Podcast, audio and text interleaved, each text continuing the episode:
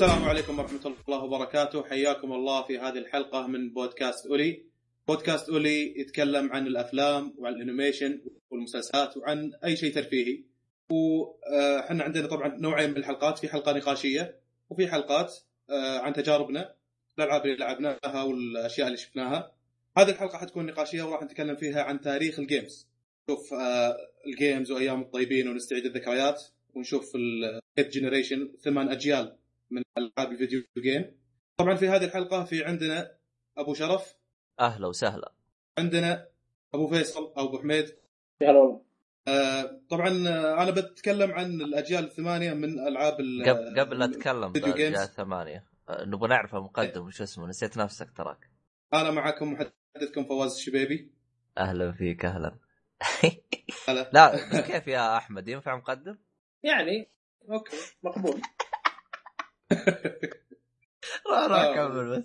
على طول اعطاك ونقدم برنامج رسمي على التلفزيون الظاهر. تدري بعد. الأجيال الثمانية من آه، الألعاب.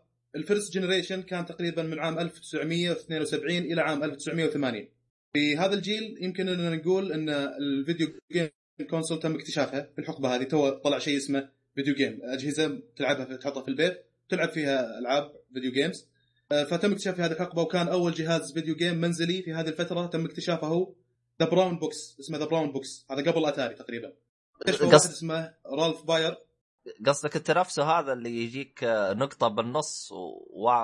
وسهم يدور حولها لا نفس- لا هذا أتاري اللي اللي لونه أسود وفي نقطة حمراء بالنص هذا أتاري لا لا لا لا لا, لا. أبغى اللعبة بص. نفسها آه. في لعبة كذا بالنص في نقطة وفي سهم أبيض وتدور هو نفسه والله. ما, ما أدري شو الألعاب اللي كانت عليه لكن في ألعاب أول اكتشفوها على كمبيوترات اللي يسمونها mainframe الظاهر الكمبيوترات الكبيرة هذه علماء مكتشفينها وبعضهم يكونون في ال MIT في ال Massachusetts information technology ولا في جامعات زي كذا بس هذه ما يعتبر يعني اكتشاف الأجهزة ال console هذه يعني مجرد يعني مبادرات من بعض الناس ما تعتبر اكتشاف ال video games عرفت؟ آها نقطة مهمة. يعني تمام. اجتهادات اجتهادات فردية إن صح التعبير. أها تمام. ف the brown box لو تشوفه شلونه كذا خشبي آه، بني كذا كبير مكعب لونه اللي مهتم يكتب في الجوجل the brown box يشوف صور عنه.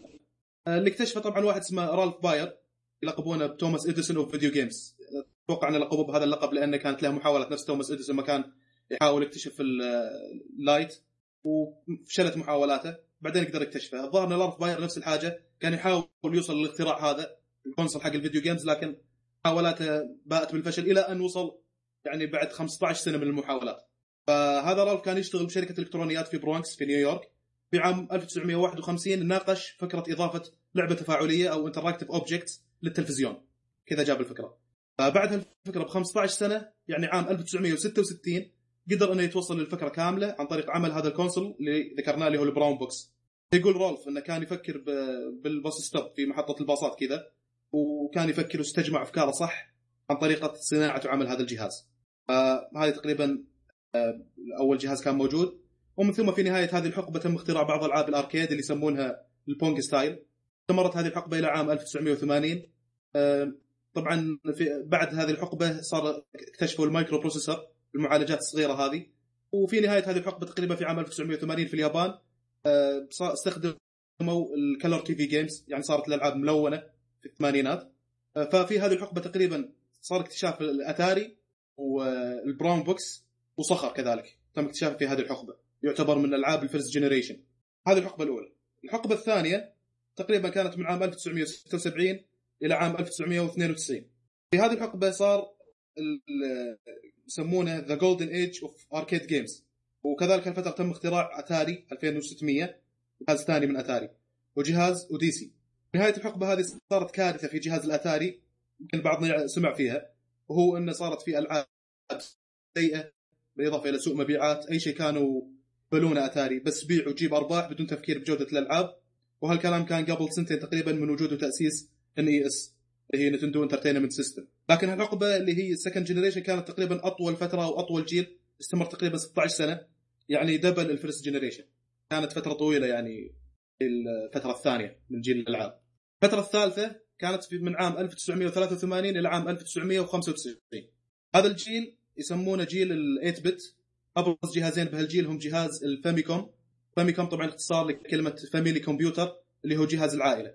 وكذلك جهاز SG 1000 في 1000 اللي انعمل من شركة سيجا هذا كان بال third generation المرحلة الرابعة بال fourth generation أنا بمر عليها بسرعة حتى يعني نشوف أبرز الأجهزة اللي صدرت في كل جيل. آه، المرحلة الرابعة من عام 1987 إلى عام 1999 هذا الجيل يسمونه جيل 16 bit 16 bit في الجيل هذا تسيد سيجا ونتندو سوق ال video games جهازين سوبر نتندو وسيجا جينيسيس. سوبر نتندو أنتج تحفة من الألعاب اللي هي آه، ماريو. سيجا ترد بلعبة سونيك. كان تقريبا نفس المنافسة اللي الآن بين بلاي ستيشن وإكس بوكس. خلال هالفترة. كان في أجهزة ثانية لكنها كانت ضعيفة ما توصل لمستوى نتندو وسيجا فترة ال fourth generation طبعا الصراع اللي كان بين نتندو وسيجا يعني يكاد يكون أقوى من الصراع اللي الآن موجود بين بلاي ستيشن واكس بوكس يمكن إحنا ما عايشنا ذيك الفترة وما كنا مهتمين بالأخبار اللي تصير بينهم والمنافسات في المبيعات وكذا لكن على اللي يبحث في النت وكذا راح يكتشف انه كان بينهم صراع قوي بين سيجا ونتندو خلال ذيك الفترة. الجيل الخامس كان تقريبا من عام 1993 إلى 2006 هذا الجيل يسمونه جيل ال 32 bit و 64 bit وال 3D أكثر جهازين تم بيعه في هالفترة هو بلاي ستيشن بعد نينتندو 64 بعد سيجا ساترن الجيل هذا فيه شيء غريب وهو إن أحد أسباب نجاح البلاي ستيشن وتفوقه على نينتندو هو إن البلاي ستيشن يستخدم سي دي بينما نينتندو يستخدم cartridge أو اللي كنا نسميها اشرطه ولأن البلاي ستيشن يستخدم سي دي معناتها إنه ممكن قرصنة العابه معناتها ممكن نشتري ألعاب بسعر رخيص. بينما هذا غير ممكن في نينتندو لأنهم يستخدمون cartridge وال cartridge ما تقدر قرصنة. فعلى ما يقولون رب ضارة نافعة. شغلة قرصنة السيديات هذه صارت الألعاب رخيصة على البلاي ستيشن لكن صاروا الناس يشترون أجهزة البلاي ستيشن وايد لأني راح أشتري أشرطة مقرصنة بسعر رخيص. فشغلة التهكير إلى حد ما ممكن نقول إنها فادت بلاي ستيشن في المبيعات. طيب أنا عندي نقطة أنا ال... يعني الآن هل مثلا قبل جيل بلاي ستيشن ما كان فيه تهكير يعني ولا إيش النظام يعني كان بالقرصنة؟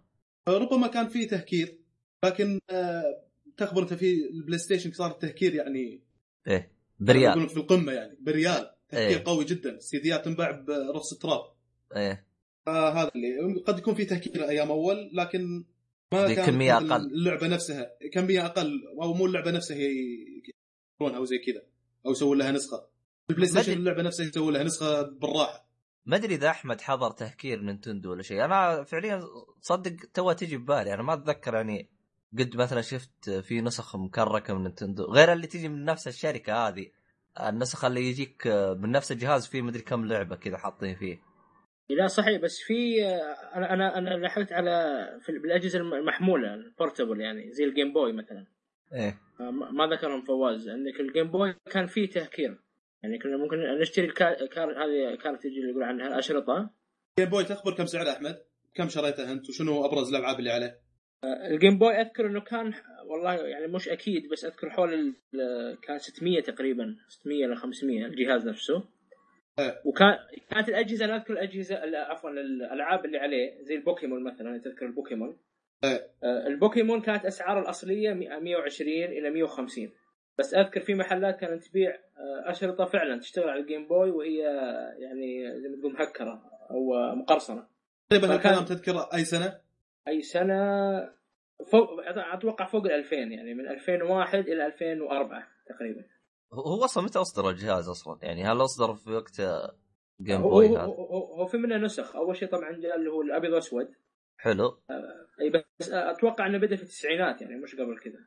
آه، أصدر ابيض وأسود بعدين صار اللي هو جيم بوي كلر كانوا يسمونه. بعدين الجيم بوي ادفانس حلو طيب طبعا جاء 3D طب الحين الأبيض والأسود هذا يعني اول ما أصدر يعني هل كان في تهكير زي النسخ اللي أنت كنت تلعبها يعني؟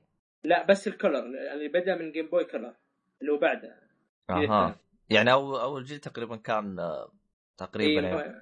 ما في ما كان في طبعا آه. هذا على حد علمي أنا أه. على على كلامك أحمد إن هذا ال fifth generation هذا الجهاز اللي ذكرته الجيم بوي في التسعينات إيه؟ تقريبا إلى 2000 بعد ما بعد ال 2000 هذه تقريبا أيوة. الجيل الخامس إلى 2004 تقريبا 2003 2004 إيه نفس الحقبة اللي تكلمنا عنها اللي كان فيها البلاي ستيشن والنتندو 64 وسيجا ساترن آه. ممكن إيه.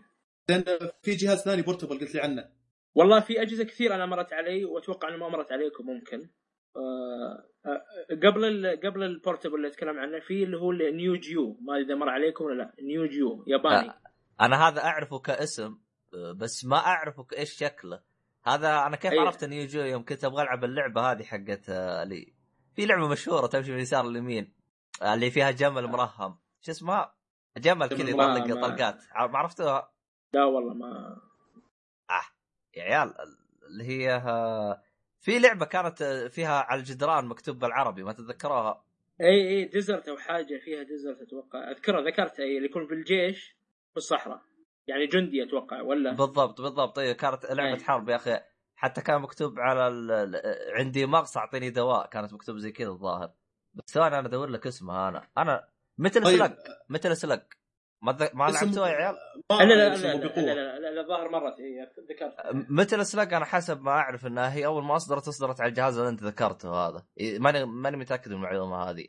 لا وأعطيك معلومة. أنا لعبت ستريت فايتر على هالجهاز. قبل قبل ما يجي على نينتندو أو ال- الأجهزة اللي تكلمتوا عنها. طيب يعني آه، شنو ابرز الألعاب اللي على الجهاز هذا؟ هي ألعاب آه، ناقص هي- وهالشكل platform لا، ولا لا، ألغاز ولا لا مغامرات هي هي هي, هي أغلبها مثل الستريت فايتر. هذا اللي أذكر ألعاب كثير كانت رهيبة اللي قتال هذه ال fighting يعني. يعني طيب، حتى آه، لا أيوه. آه، كنت بنتقل للجيل اللي بعده تقول تذكر شيء قبل لا انتقل ولا؟ هي طبعا ال- آه، النيو جيو هذا هذا طبعا هذا هذا آه، بدأ في 90 هو هو ولا طول هو سنتين بس من 90 إلى 92 الجهاز هذا بالذات. وكان ال- ال- joystick حقه أو ال- أو اليد كانت هي هي نفسها اللي في ال arcade تعرفون ال arcade إيه. ألعاب ال arcade تقريبا نفس حجمها كبيرة مرة يعني. يجيك ال- ال- ال joystick نفسها واليد هذه كبر الجهاز تقريبا. وكانت لازم تكون على على مكان ثابت يعني على الأرض أو على طاولة. ما تقدر تمسكها. هذه هذه من ال ونفس آه، نفس ال joystick هذه حقت ال- اللي يلعبوها حقين القتال ستريت فايتر وهذه تقريبا هي حاجة. مو هي اللعبة متخصصه بال- بالستريت فايتر والألعاب هذه. هذه اللي أذكرها يعني. الألعاب اللي كانت يعني بارزة في الجهاز هذا. طب هو أنت تذكر أنت وش كانت شركته؟ لأنه أنا ترى أنا أعرفه كاسم بس ما أعرف يعني الشركة اي. الشركة طبعا أنا قاري عنه يعني. اللي هو ال- شركة يابانية اسمها إس إن كي. مختلفة تماما عن النينتندو والسيجا والألعاب والأجهزة آه، لعبة ستريت فايتر أو الجيل أو الجهاز تقريبا تقول كان من عام 1990 ترى نفس السنة اللي انتج فيها سوبر نينتندو. يعني إيه، صار عندي زي زي الفضول ستريت فايتر وين انتجت قبل على سوبر نينتندو ولا على الجهاز هذا عرفت؟ أنا أنا أشك إنه في هذا لأنه هو ترى ما كان ينباع في في السعودية يعني أنا جايبه من اليابان. آه. جانا جانا من اليابان يعني حتى كنا نتعب بالألعاب يعني يلا تلقى ألعابه. غلط هناك تصدر ولا توصل لنا أصلا.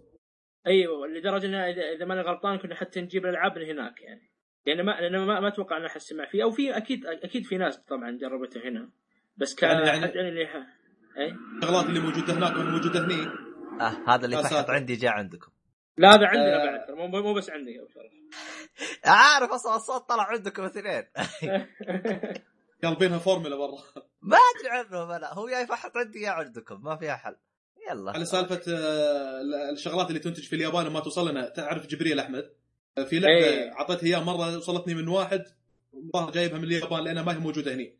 اللي هي سن بلاد كيرس طبعا اللعبة عجز أعطيتها ناس واجد. أنا نفسي ما قدرت أختمها. صعبة جدا. أعطيتها ناس واجد ما قدروا يختمونها. آه، أعطيتها أبو طارق أعطيتها مدري مين آه، ما قدروا يختمونها. مساعد أعطيتها ما عاد آه، وصلت الجبريل. ما شاء الله عليه ختمها. بعد فترة طبعا خذيتها منه ورجعتها لصاحبها. اليوم هو يسالني يا أخي اللعبة ذيك وين؟ أبيها. هو اللعبة ذيك أبيها. قلت له يا أخي ما هي موجودة إلا في اليابان. هذا يمكن مالك إلا تطلبها من أمازون ولا من موقع ولا شيء زي كذا لأنها ما هي موجودة عندنا. سير بلاد كيرس لعبة مرعبة وأنواع التوتر.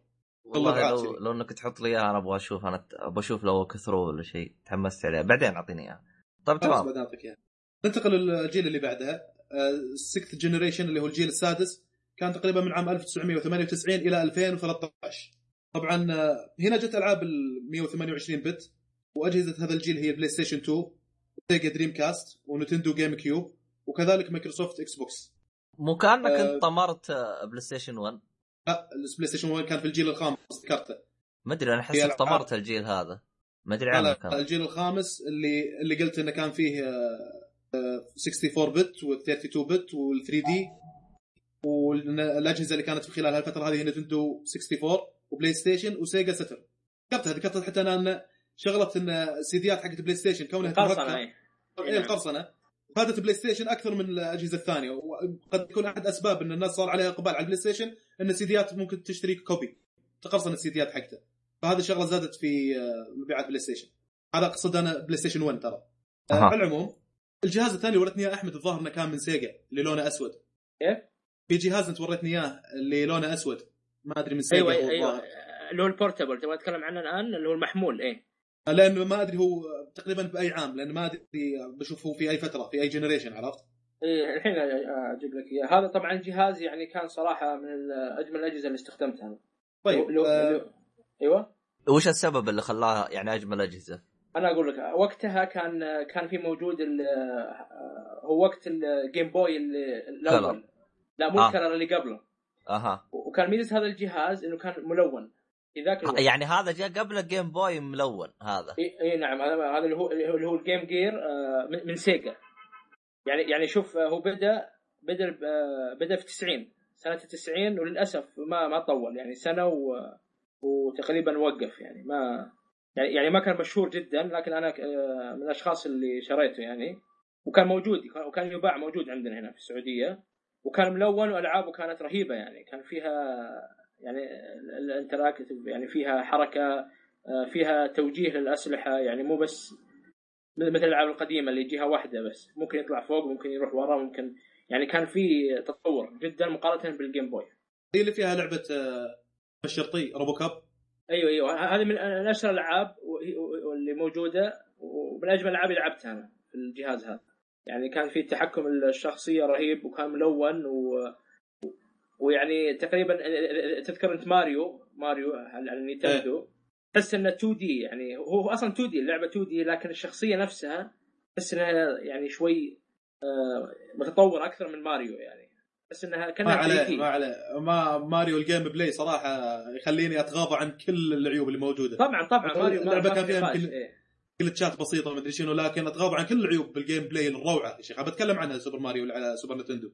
واحدة اي طبعا هذه ما فيها اي هذه ما فيها صراحة. ماريو. اي بس كان هذا ك... ك يعني زي ما تقول ك graphics كلعبة graphics كلعبة كانت أفضل من ماريو وجاية قبل يعني نتكلم نتكلم عن جهاز 90 في 90 تقريبا 90 91 هذا هذا وقته كان. شيء كويس جدا إنه يكون بالجرافكس بالمستوى هذا في خلال ذيك الفترة. آه، بالتسعينات يعني 1990 كان؟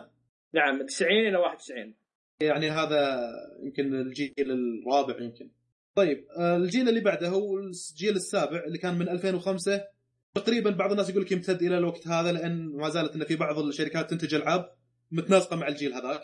آه، آه، الجيل هذا اللي كان فيه Xbox 360 و PlayStation 3 Wii وهنا بالجيل هذا ظهرت تقنيات مثل ال HD وال Blu-ray disc وفي ال Wii. ظهرت تقنية ال joysticks وال online وال movement sensors كذلك في ال Wii. بس المعلومية ترى الاونلاين. موجود من أول من عندكم ال Dreamcast. موجود اللي هو من 2000 أيوه بس- حتى ال PlayStation 2 برضه كان آه،. بس هو نا- برز يعني بشكل ممتاز يعني صار بشكل أساسي أو برز في الجيل هذا الجيل الثامن صح؟ الثامن ولا السابع هذا الجيل؟ إيه صحيح هذا جيل رقم كم الجيل هذا أنا اخر؟ واحد ذكرته السابع آه سبعة ثمانية إحنا اللي اللي إحنا هو اللي هو في بس- ال Xbox الأول على فكرة ترى في خلاف في يعني سمات الأجيال هذه. يعني مثلا واحد يقول لك في الجيل هذا ظهرت الأونلاين واحد إيه. ثاني يقول لك لا الأونلاين كان already موجود قبل فما نضمه ضمن الجيل هذا. إيه. آه الجيل هذا ابرز سماته هو ال graphics إنه يكون كذا. الثاني يقول لا آه الجيل هذا كان فيه ألعاب 32 bit مج... فما في شغلات ثابتة تقدر شو اسمه لا. فممكن تحط لك تصنيف خاص فيك عرفت؟ لكن هذا. مصلي شغلات التقسيمه تقريبا هي ثمان أجيال عرفت؟ هو هو شوف يعني أنا أنا ليش أنا أقول إنه الاونلاين في الجيل هذا هو اللي برز؟ آه لأسباب من عدة. صحيح إنه آه، إيش اسمه هذا؟ آه نسيت اسمه والله. Dreamcast يعني يوم كان إيه. ال- الاونلاين فيه كان بس محكور على منطقة أمريكا إذا ماني غلطان. يعني كان باقي المناطق ال- للآن يعني ما جاها إنترنت بشكل ممتاز حتى الأوروبيين مو كلهم. يعني شوف أوروبا ما كان كلهم عندهم اونلاين في هذيك الوقت. فأنا أعتبر أونلاين في هذا الوقت لأنه الآن تحس الأغلب يعني لو تسأل أي واحد يقول لك أيوه أنا جربت الأونلاين في الجيل هذا. يعني هذا من وجهة نظري أنا. عشان كذا أنا أشوف إن الأونلاين صحيح إنه هو طلع هناك لكن نجح في هذا الجيل. بس هذا هذا سبب إني قلت يعتبر من الجيل هذا. إي صحيح صحيح. هو الوقت هذا أحمد أحمد أتوقع إن هذا الوقت اللي طلعت فيه يعني آه، سرعات انترنت أفضل أتوقع. هذا السبب الرئيسي يعني. آه. اي وعندك نفس الشيء صوتك نفس الشيء يقطع لأنه ال ping عندك 4000 أعتقد الآن زبط ال ping تكلم يا شو اسمك يا شباب. خلاص امشوا يا فواز. طيب آه الجيل الأخير هو الجيل الثامن. الجيل الثامن من 2011 إلى الوقت الحالي.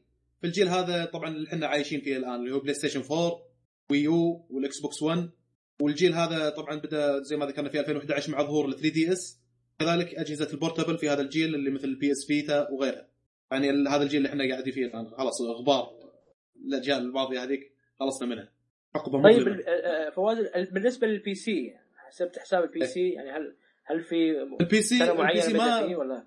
آه، ما في تصنيف معين لأن ال PC أساسا بعض الناس ما يست... ما يعتبرونه كشيء console لأنك أنت تستخدم وتستخدم برامج ثانية. من ضمن البرامج هذه ألعاب. مو console آه، جاء okay. خاص حق ألعاب عرفت؟ بس آه، إنه زي ما. قلت لك أنا من باب إنه كل واحد ممكن يحط له تصنيف أنت ممكن تقول okay كان في نزلت عليها ألعاب بالطريقة الفلانية آه، س- 16 bit وألعاب 16 bit كانت في الجيل الفلاني. إذا ممكن نعتبر إن ألعاب ال PC بدأت في الجيل الفلاني. طبعا آه، أنا يعني أكاد أجزم إن ال Steam يعتبر ضمن الجيل الثامن الجيل الأخير. Steam هو ترى بدأ في 2004 تقريبا. يعني إي بس تقريبا كإمكانيات كسمات عصر هو هو شوف هو ترى بدا هو هو يعتبر Steam بدأ في نهاية ال PlayStation 2 يعني تقريبا على يوم قبل لا يبدأ ال Xbox بشوي. على كذا. معناته جيل سابع. الجيل السابع إحنا قلنا الجيل السابع تقريبا من 2005 إلى وقتنا الحالي. يعني إذا كان هذا يعتبر Steam معيار يعني لا تنسى إنه أول كان قبل Steam كان موجود آه، اللي هو آه، حق نفس Windows آه، ما أدري شو اسمه والله. ما أدري إيش كان اسمه. حق نفس الويندوز من نفس الويندوز تنزل عن عليها العاب. لو ميلينيوم يمكن؟ ويندوز ميلينيوم ولا؟ ما ما ادري إيش كان اسمه. برنامج حق نفس ويندوز زي ستيم كذا بس تح... بس تنزل منه ألعاب. الظاهر ويندوز لايف الظاهر اسمه كان. شيء زي كذا اسمه. فهمت علي؟ آه فبعدين هم قفلوا الخدمة أعتقد في 2008 أو شيء زي كذا. هذا اللي خلى الناس تحول على ستيم. آه ف فزي ما تقول إيش يوم قفلت الخدمة المطورين أكلوا مقلب. لأنه الآن اللي مشغل الخدمة على الأونلاين ولا شيء اضطر إنه يحول عفشه إلى ستيم. فكانت في هيصة صارت في الوقت هذا. ما أدري إذا أنتم آه أنا ما أنا ما حضرت حتى أكون صريح معاكم لكني قريت عنها. فعشان كذا آه، تلقى شوي بعض مطورين ال indie آه، يكرهون شوي مايكروسوفت لأنه في الفترة هذيك سوت لهم مقلب قفلت الخدمة ما ادري إيش السبب اللي قفلت فيه الخدمة أنا ما أدري. لكن قفلت الخدمة فالمطورين اللي ناشر العابه اضطر إنه يرجع ينقل عفشه ويسوي ويرجع يعني يعدل شوي باللعبه عشان تشتغل تمام. ستيم طبعا كان استقبلهم وظبطهم فعشان كذا تلقى ستيم محبوب عندهم المطورين ال indie في هذيك الفترة. يعني آه، زي اللي مع الوقت صار عندهم خبرة فيعرفون كيف يصير الألعاب تكون بشكل كويس يناسب ذوق المستهلك وكذا. وللأسف هذه الحاجة ما صارت مع نينتندو. أنا ذكرت الحاجة هذه بحلقة من قبل. أنا رغم خبرتهم خبرة بال games أكثر من سوني وأكثر من مايكروسوفت رغم ذلك ما قدروا يستفيدون من هذه الخبرة. أنا تشوف مستخدمين بلاي ستيشن وإكس بوكس أكثر أكثر من الويو. ويو بالذات ما كان آه، شيء مو- جد يعني مبيعاتهم تقريبا كانت آه، في دوم الاميبو أكثر شيء. وبعض الألعاب الحصرية الممتعة يعني. حققوا منها. ارباح لكن الوي اي الوي كان ناجح صراحة مبيعات وكذا آه، أنا بتكلم عن جهازين الآن. أنا بذكر ذكريات وكذا وبعض الألعاب اللي كانوا هذه لأني أنا عاصرتها ولي ذكريات جميلة معاها صراحة. الجهازين هم صخر وسوبر نتندو. صخر أو يسمونه ام اس إكس جهاز إنتج سنة 83 طبعا ما أدري ليه الجهاز يصنف إنه ضمن ال first generation عندنا ال first generation انتهى عام 80 وهذا انتج 83 عموما لكنه هو يصنف إنه generation. مايكروسوفت في اليابان آه والفايس عندك لقلقة يا. فواز. عندك لقلقة. هذا الجهاز. أيوه. في عندك لقلقة. اصبر شوي. عيد كلامك زبط. عيد- ابدأ من جديد لأنه بداية ما كانت الصخر. لقلقة. okay. الصخر اللي هو الام اس إكس جهاز أنتج سنة 83 وهالجهاز يصنف ضمن ال first generation مع إن 80 لكن رغم ذلك انه جهاز صخر يصنف في الجيل الأول. عموما الجهاز أعلنت عنه شركة مايكروسوفت اليابان لأن اللي أنتج الجهاز هو ال vice president المنظمتين آه، vice president المنظمتين تعمل في مجال ال IT أبرز الألعاب اللي طورت على هذا الجهاز هي Metal Gear و Nemesis و Penguin Adventure و Knightmare لي Nemesis هذه من أفضل الألعاب صراحة اللي صراحة اللي كانت على صخر. آه، يعني أفضل الالعاب اللي كانت في صخر تقريبا كانت من إنتاج كونامي مغامرات البطريق و Knightmare اثنينهم من كونامي. على فكرة لعبة البطريق ترى أول لعبة أنتجها هيدو كوجيما غني عن التعريف طبعا هل من الذكريات اللي ذكرها أيام صخر لعبة البطريق وصعوبتها صراحة. أنا أتذكر أن اثنين من إخواني حاولوا يختمون اللعبة لكن ما يقدرون بسبب الصعوبة وانه ما في سيف باللعبة. فلما اكتشفنا شيء باللعبة هو البقالات اللي يخشها البطريق. كان يشتري أشياء طبعا وقتها على بالنا مكتشفين شيء سري باللعبة يعني ما ندري إنه شيء طبيعي وبديهي باللعبة بل إنه يمكن ما يمديك تختم اللعبة إلا لما تخش البقالات هذه. فاللي لعب اللعبة يمكن يذكر الحاجة هذه إن البطريق وهو يمشي بالمرحلة يجمع سمك.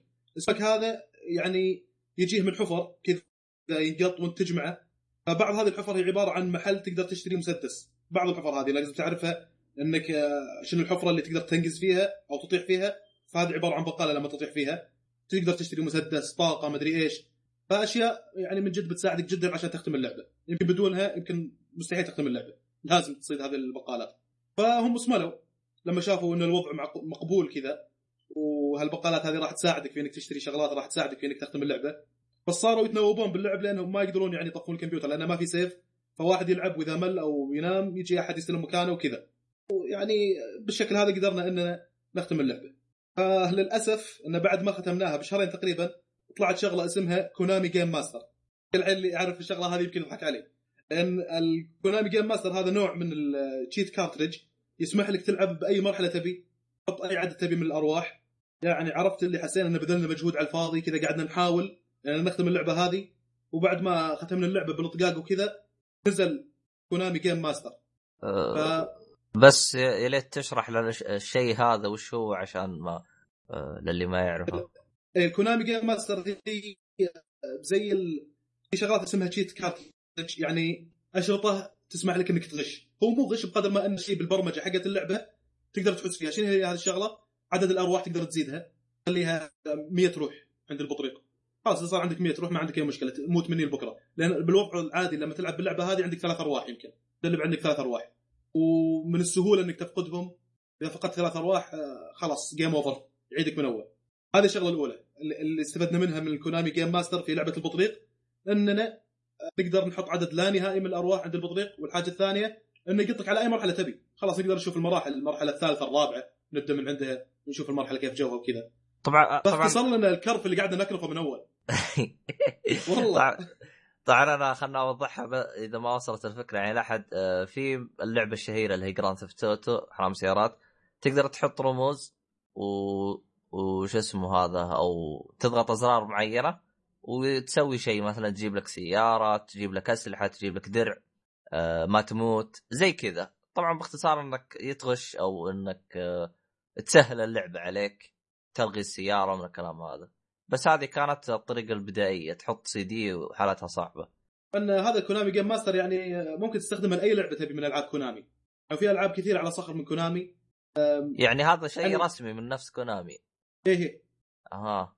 كذلك في من الألعاب في لعبة الكونغ فو واللي تلعب فيها واحد لابس سروال ازرق بأول مرحلة كذا تلعب ضد واحد أصلع على أساس مجسد هذه برضو من كونامي. آه، تلعب ضد أحمد يعني. واحد كذا صلعة ومتين شوي. ليش يا أخي graphics جدا. ما أدري شلون كنا نلعبها والله. وتسمع ال- المؤثرات الصوتية وال sound والشغلات هذه جدا بدائية. والله كنا نقعد عليها بالساعات. هي ذكرت كان هذا مسرح المكان اللي كيف؟ كأنها مسرح ولا غلطان؟ إي إي تقريبا. تقريبا ذكرت. كان مكان مسرح باليابان أو بالصين حاجة زي كذا لعبة كونغ فو في ذكريات طبعا من الألعاب الرهيبة بعد في صخر لعبة اسمها King's Valley كنا نسميها لعبة الاهرامات هذه اللعبة نوعها ألغاز وأعتقد إنها اللعبة اللي هي King's Valley مع لعبة Nemesis يعني ممكن إنك تلعبهم تستمتع فيهم حتى بوقتنا هذا. أنا أحيانا والله ألعبهم حتى بوقتنا هذا. هي لعبة King's Valley أنت عبارة عن عالم عالم آثار. تجمع جواهر وفي وحوش هالوحوش كل ما تقتلهم يرجعون يطلعون لك. إذا تعطيهم بوكس يموت بعد يمكن عشر ثواني يرجع يطلع لك. فلازم إنك تجمع الآثار بسرعة وتخلص ال level. هي اللعبه رغم إنها يعني تفاعلية التفاعل اللي فيها جدا بسيط لكن أقدر أقول إن المبرمجين قدروا إنهم يستخدمونها بطريقة تخلي ال gameplay جدا ممتع صراحة. رغم البساطة والشغلات اللي هذا أقول لك وقتنا هذا ممكن إنك تستمتع فيها يعني لما تلعبها. آه هذه من الشغلات اللي كانت كويسة على صخر. Nemesis كذلك أقدر أقول إن اللي سووا اللعبة قدروا إنهم من خلال إمكانيات بسيطة يسوون gameplay رهيب صراحة. يعني رغم إنها تحس إنها شيء تقليدي طيارة تطلق وفي أشياء تجيك تطلق عليها آه، مدافع طيارات صواريخ تطلق عليهم. لكن تقدر تجمع أشياء تخلي طلقك مثلا ليزر بدل يكون طلقات طلقات عادية ولا تفايل الطيارة ولا يطلق double. إذا لا تطلع رصاصة يطلع رصاصتين. أه أنا آخر مرة لعبت هاللعبة يمكن ترى قبل شهرين يعني ما زلت ألعب هالألعاب هذه. ما أزال أستمتع بكل مرة ألعب فيها هاللعبة. بس عيبها في يعني بعض المراحل صعبة صراحة. نفس level 3 أذكر في مجسمات لونها أزرق تطلق حلقات حمر كذا واجد حلقات حمر تجيك. هذه صعب إنك تتفاداها. المفتاح الحل للل level هذا إنك تطلق عليها المجسمات إلى أن تفجرها. لأن إحنا كنا نحاول نتفادى الحلقات هذه اللي تجيك. صعب جدا تتفاداها. ما لك إلا تفجر المجسمات حتى إنك ترتاح منها تفتك. أما ألعاب القياس في صخر فهي كثيرة طبعا. مثل لعبة السيارات اللي صاير تصوير من فوق.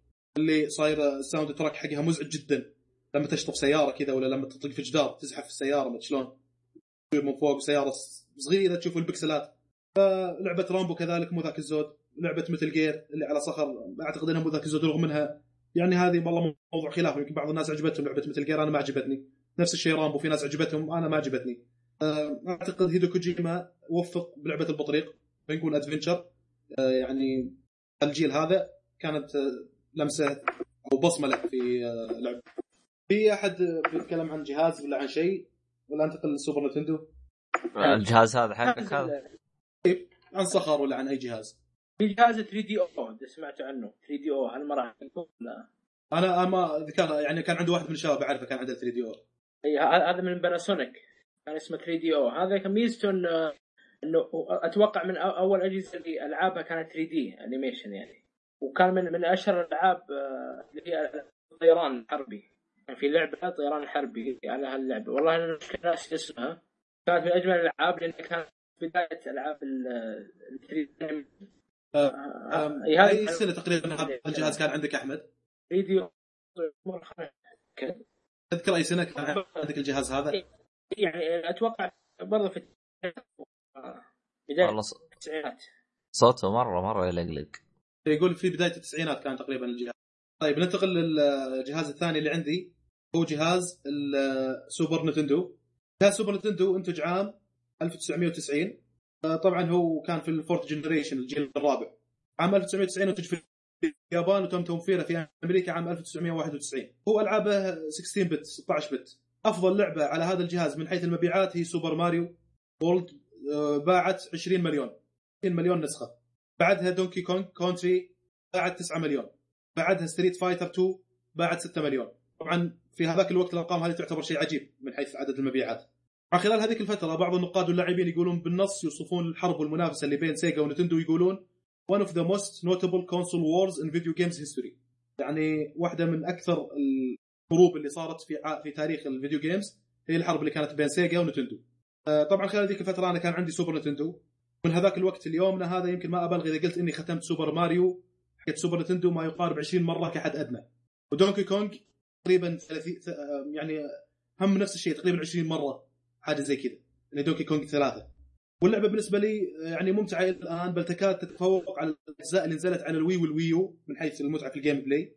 يعني أتذكر أول ما شرينا دونكي كونغ 3 كنا بال weekend كذا أنا وأخوي إذا جاء ال weekend يوم الأربعاء أهلي يقولوا لنا على المغربية كذا إحنا بنطلع. خليني أقول لك إيش اللي كنا نسوي عشان نستغل الوقت صح في ال weekend حق اللعبة ذي؟ يقول لنا يلا بنطلع يا تطلعون معانا ولا تنامون؟ لأن ما يبون نطلع بالشارع كذا نظام هياتة كنت أقول له أخوي شوف ترى طلعتهم مخيسه كورنيش وشاي وكيك برتقال ومدري شنو. ف نستغل ال weekend بأننا ننام الآن ونصحى على الفجرية كذي؟ وطلع لا أحكي عليها ما لازم طلع مع انه وقتها طلع علينا بالحسرة ترى. بس عليه في شيء أهم في دونكي كونج الحين ها؟ لا لازم نستغل ال weekend عدل. ففعلا كنا نسوي هالشكل. نصحى على الخميس الفجريه ندهر ب Donkey Kong قسم بالله ما نهدى إلا لما نرجع ننام ف يعني كان من من جد من أكثر الألعاب اللي دهرنا فيها في Super Nintendo Donkey Kong و Super Mario. ذكريات فواز؟ جد شيء روعة. Donkey Kong هي اللي فيها شاف اللي في المناجم إذا ماني غلطان ولا؟ Donkey Kong لعبة القرود اللي على Super Nintendo. اي قرود اي كان في منجم يدخل منجم يستخدم قطار في كذا في إيه. أي هذه وحوش. يجونك، فعلا فعلا إنها أجمل. الألعاب هذه إيه. اجمل اجمل ألعاب ال platformer صراحة شيء شيء روعة. يعني كيف بالإمكانيات هذه يسوون لك شيء ممتع بالشكل هذا. وحتى ال sound ال soundtrack ات حقت اللعبة ترى رهيبة. أنا الحين عندي بالسيارة الحين ال USB. ال soundtrack ات حقت اللعبة هذه أنا حاطه ترى. من المرض. إلى الآن أسمعها. لهالدرجه ها؟ والله يا أخي روعة روعة اللعبة هذه. اللي طبعا اللي يبغى يلعب ألعاب صخر وألعاب Super Nintendo اللي هم الجهاز اللي أنا تكلمت عنهم يقدر يلعبهم بال simulator. أنا ألعبهم بال simulator ترى. شرط إنه تشتري console.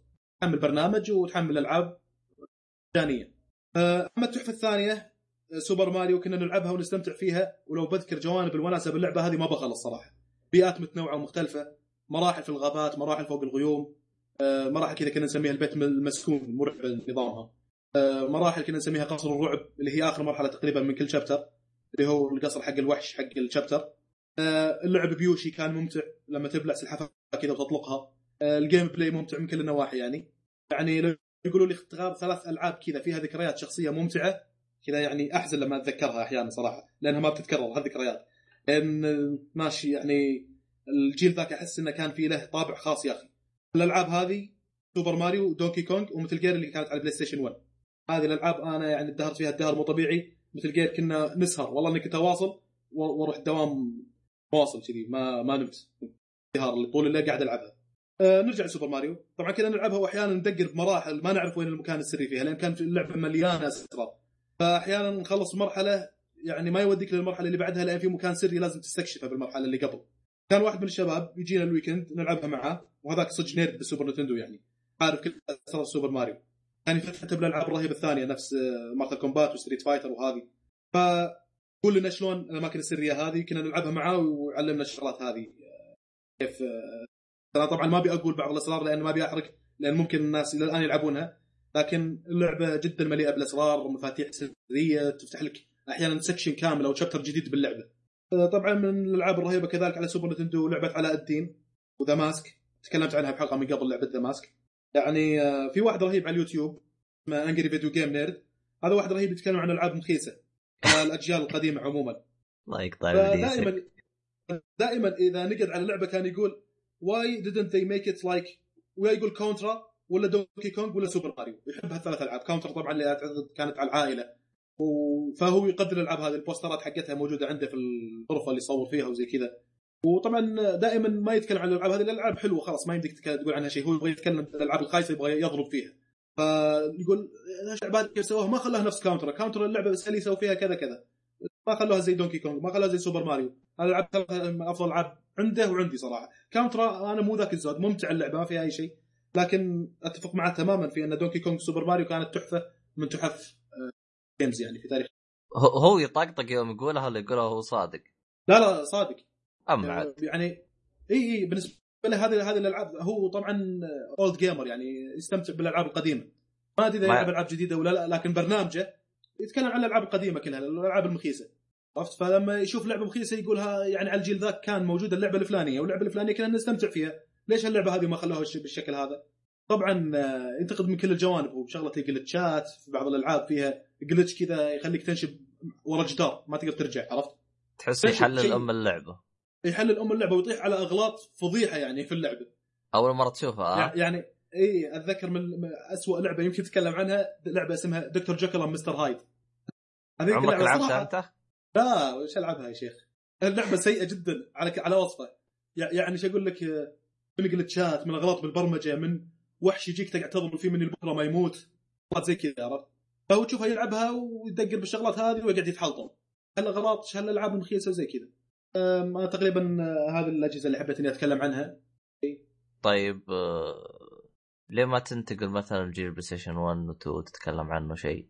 PlayStation أنا تقريبا أشوف إنه من إيه. الجيل الحالي تقريبا. برضو في ألعاب يعني أذكرها وألعب فيها من فترة لفترة آه، بالذات على PlayStation 3 لأنها ما أدري إذا كانت متوفرة الآن على PlayStation 4 ولا لا. لأن ميزة ال compatibility هذه كانوا بيخلونها موجودة. بحيث انك تلعب ألعاب PlayStation 2 على PlayStation 4 لكن ألعاب PlayStation 1 ما أدري إذا أقدر ألعبها على PlayStation 4 ولا لا. آه، أنا لعبت ألعاب PlayStation 1 على PlayStation 3 تحديدا آه، Crash ثلاث أجزاء و آه، المرعبة Resident Evil و Metal Gear الأولى. هذه أفضل العاب بالنسبة لي كانت في سوني 1 آه، طبعا Pepsiman هذه تجي تقريبا في المرحلة الثانية. أفضل الألعاب اللي أنا ذكرتها لما نقول class B شنو الألعاب الثانية بالنسبة لي؟ Pepsiman على جاكي شان برضه كانت ممتعة شوي. تكن. ت- تقريبا Pepsiman من الألعاب اللي كنت هايط فيها إني أقدر أختمها بيوم. والله. إي ليه أنت ما شكلك ما تعرف تلعب أنا ترى كنت أختمها بيوم أنفضها بيوم واحد. نافذ أنا الآن إيه ممكن أسويها الآن عقب لا لا كنت يعني اسويها ما- بهذاك مست- الوقت حتى كنت أشوف نفسي. شيء كنت- قوي ها؟ إيه طلعت شيء عادي أصلا اللعبة هي قليلة وما تحتاج شيء ثاني يعني. أه حتى هذاك يوم رفضتها بيوم تقريبا من الصبحيه جالس ألعب على المغرب أو على العشاء النهاية. آه، يا أخي آه، ما في أحد اللي قلت له إني ختمتها بيوم من كثر هياط اللي عندي هذاك الوقت. بس والله تحس بشعور غير طبيعي. يا أخي بوقتها أنا أقول لك الآن يوم مستوى الصعوبة ازداد عندي مع الألعاب الحالية إيه. ومع الأجيال اللي بعد سوني 1 إيه. آه، صارت الآن لو ألعب بيبسي مان عندي ما عندي مشكله فيها بالعكس الصعوبه صارت ممتعة بالنسبة لي. لكن على وقتها أذكر الأماكن كانت كنت أدقر فيها. بالمراحل الأخيرة كذا في مكان فتحت في مصنع بيبسي. على ال section الأخير تقريبا كان في مصنع بيبسي. ويركض هذا Pepsiman ولازم تخليه يخش في فتحات في المصنع هذه. وبيركض بسرعة المشكلة. مرات تجيك الفتحة يمين مرات تجيك يسار مرات تجيك في النص وفتحة ضيقة. مرات فلازم توزن اللف ل Pepsiman التحكم فيه صح. أنا هناك دقرت كثير كثير كثير دقرت عند هاك الأولى والله كانت سهلة وكانت ممتعة. ينقز Pepsiman ويعطيك الحركة هذه. هو, تقريبا. هو تقريبا آه أنا أشوف يعني حتى أكون صريح معاك أنا آه هي حقة المصنع صعبة بس صعبة في آخر آه تقريبا في آخر section شفت كيف يوم يكون الباب ضيق يعني لو شعرة تصقع فيه. هذا هو هذا اللي أقصده تحديدا. هذا الصعوبه اللي دقرت عندها هناك. إيه. بس أنت أهم شيء الحين- ختمتها يعني. لا ختمتها هين ختمتها كذا إيه. مرة بعد. إيه. ما أدري بالنسبة ل Resident Evil لعبت أنت Resident Evil على سوني 1 صح؟ آه هو شوف آه أنا Resident Evil تقريبا كلها شفتها تتختم. أنا ما أحب ألعاب الرعب. ما ما ألعب. حتى وأنا إيه. صغير ما كنت ألعب. بس آه كنت أتفرج مع عمي. يعني كان يعني كنا نلعب Resident Evil يعني ثلاثة شهور حتى نختمها. والله كانت معاناة بس كان عمي يعني ما شاء الله عليه يعني كان ما يعرف إنجليزي ولا شيء ولكن كان يختمها بدون مجلة بدون شيء. أنا كيف كان إيه. يختمها؟ أنا أنا بنفسي ترى متعجب يعني منه. كنا كنا إحنا بس نتفرج عليه وهو يلعب. بس كان عمي يقهرني ليه؟ شفت اللي يلعب ساعتين ويوقف. ساعتين ويوقف يكمل اليوم الثاني فهمت علي؟ إيه. نظام لعبه غريب بس يختم اللعبة فهمت علي؟ إيه. طبعا إحنا نبغى من ال mode هذا أبو دعسة واحدة فماشي فهمت علي؟ أم، والله غريبة شلون ختمها لأن في شغلات ترى يعطونك instructions باللعبة لازم تكون عارف اللي الشغلات اللي قاعد تقراها مثلا يقول لك راح البرج الفلاني راح تلاقي فلان الفلاني هو آه، شوف وعطى الشغلة الفلانية كارلوس مدري مين راح تقابل كارلوس اللي كلير راح تقابل كارلوس أو مثلا لغز تلاقي آه، يعطيك هنت عن طريقة حله لازم تكون تعرف إيش اللي قاعد يقول لك إياه بالإنجليزي عرفت؟ هو شوف أنا حتى اكون صريح آه، معاك هو يا إنه انجليزي وقتها ترى حتى إحنا ما كانت إنجليزيتنا ذيك الزود يعني بس كنا يعني ها تيجينا تصور يعني شنو فكرة لا اللغز عرفت؟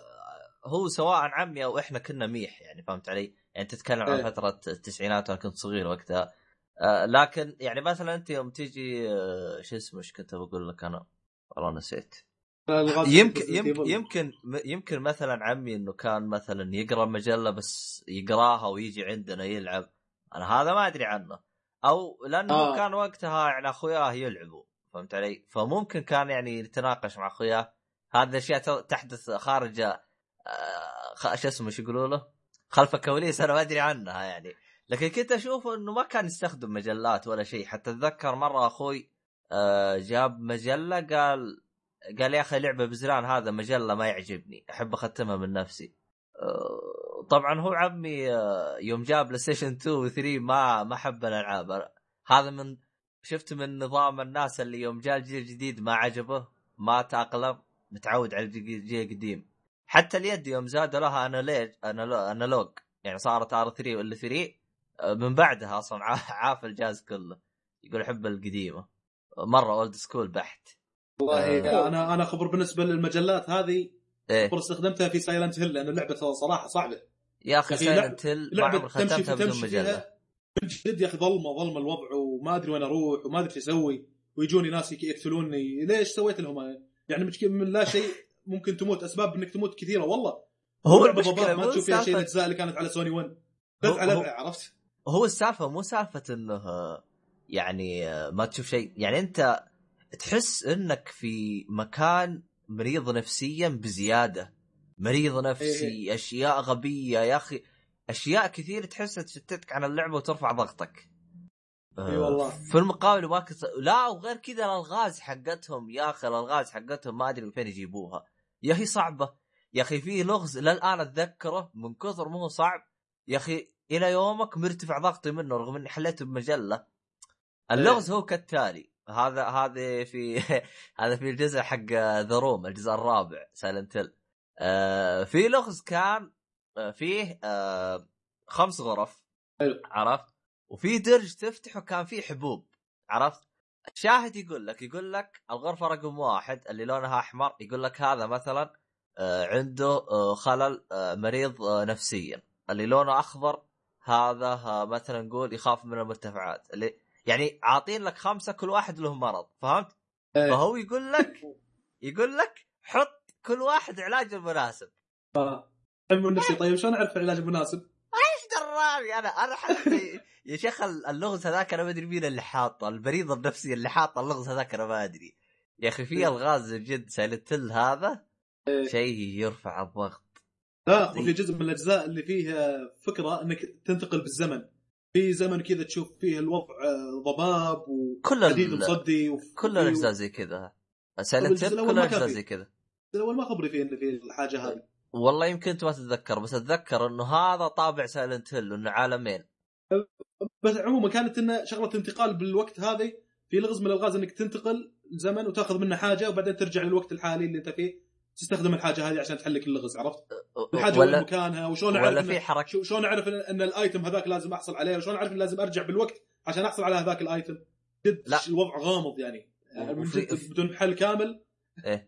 صعب تحلها يا أخي صعب إنك تتبادل هذا إلا يمكن إذا هم لمحوا لنا وحنا كنا ما نعرف إنجليزي وقالوها يمكن أو تلميح عن طريقة الحل لا هو شوف. أنا أنا أشوف أنا في الألعاب هذه تقريبا شفت لها يعني walkthrough أو تختيم إيه. آه بالج... باليوتيوب فعليا ترى لو إنك تقرأ ال- الأوراق كلها وتفهمها زين ترى حلول موجودة فيها خصوصا Resident Evil Resident Evil كل الأوراق الحلول فيها.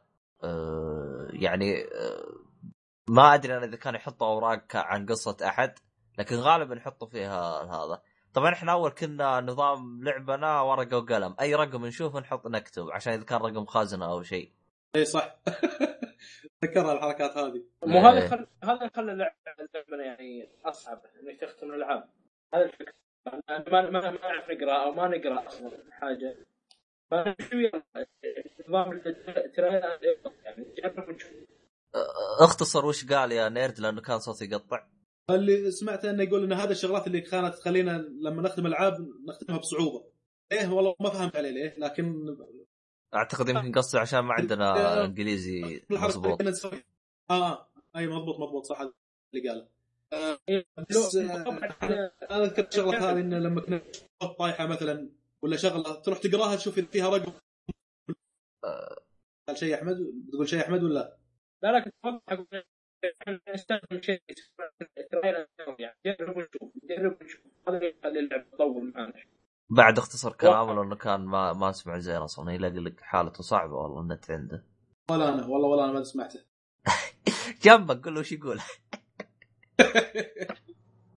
اخ والله وضعك خليه يضبط النت. أخ آه زين. بالنسبة للألعاب ال- سيارات ما سيارات هل لعبت شيء من ألعاب السيارات؟ أنا أخبر أكثر لعبة دقرت فيها أيام سوني 1 Driver. لعبت for Speed Driver الجزء الأول. لعبت لعبت GT و GGT أعتقد GT و Driver كان فيها حركة إنك تخلي الكاميرا بعيدة واقعد استعرض هجولة يا شيخ. إيه تتذكر ال replay؟ يا أخي رهيب ال replay إيه، هو إنك إيه. ترجع تشوف العرض وهذا. إيه يا. أخي يده وطالع عرفت؟ يا أخي أتذكر آه، Driver كنا كيف نلعبها؟ أتذكر آه، من أحد المواقف الطريفة اللي صارت آه، في Driver. أعطينا اليد واحد من أعمامي. إيه. هذا ما ما يلعب فهمت علي بس كذا أخوان بس يطقطق عليه اللي هو اعمامي الثانيين بيطقطق عليه راح اعطوه اليد إيه. قال ما أعرف ألعب قال يا شيخ إيش هي؟ اضغط X يمشي أو مثلث يدق ريوس مدري مربع والله نسي إيش الأزرار. المهم قال طيب ويمشي بدرايفر مشى إيه. بعدين وقف قالوا له ليه وقفت؟ قال الإشارة حمراء وإحنا ضحك ضحك فعليا كان يمشي نظامي وما يسرع مدري وش. لا يستعبط ولا كان من صدق ما يبي. لا صدق. كان صدق يحسب اللعبه كذا. يوقف للإشارة ويمشي وهذا. وضحك إحنا والله مسكنا طقطق هذاك اليوم. إلى يوم. اتذكر الموقف هذا. ما اسالكم بعد أي زر يربط الحزام ولا شيء. والله قانوني مرة ذا.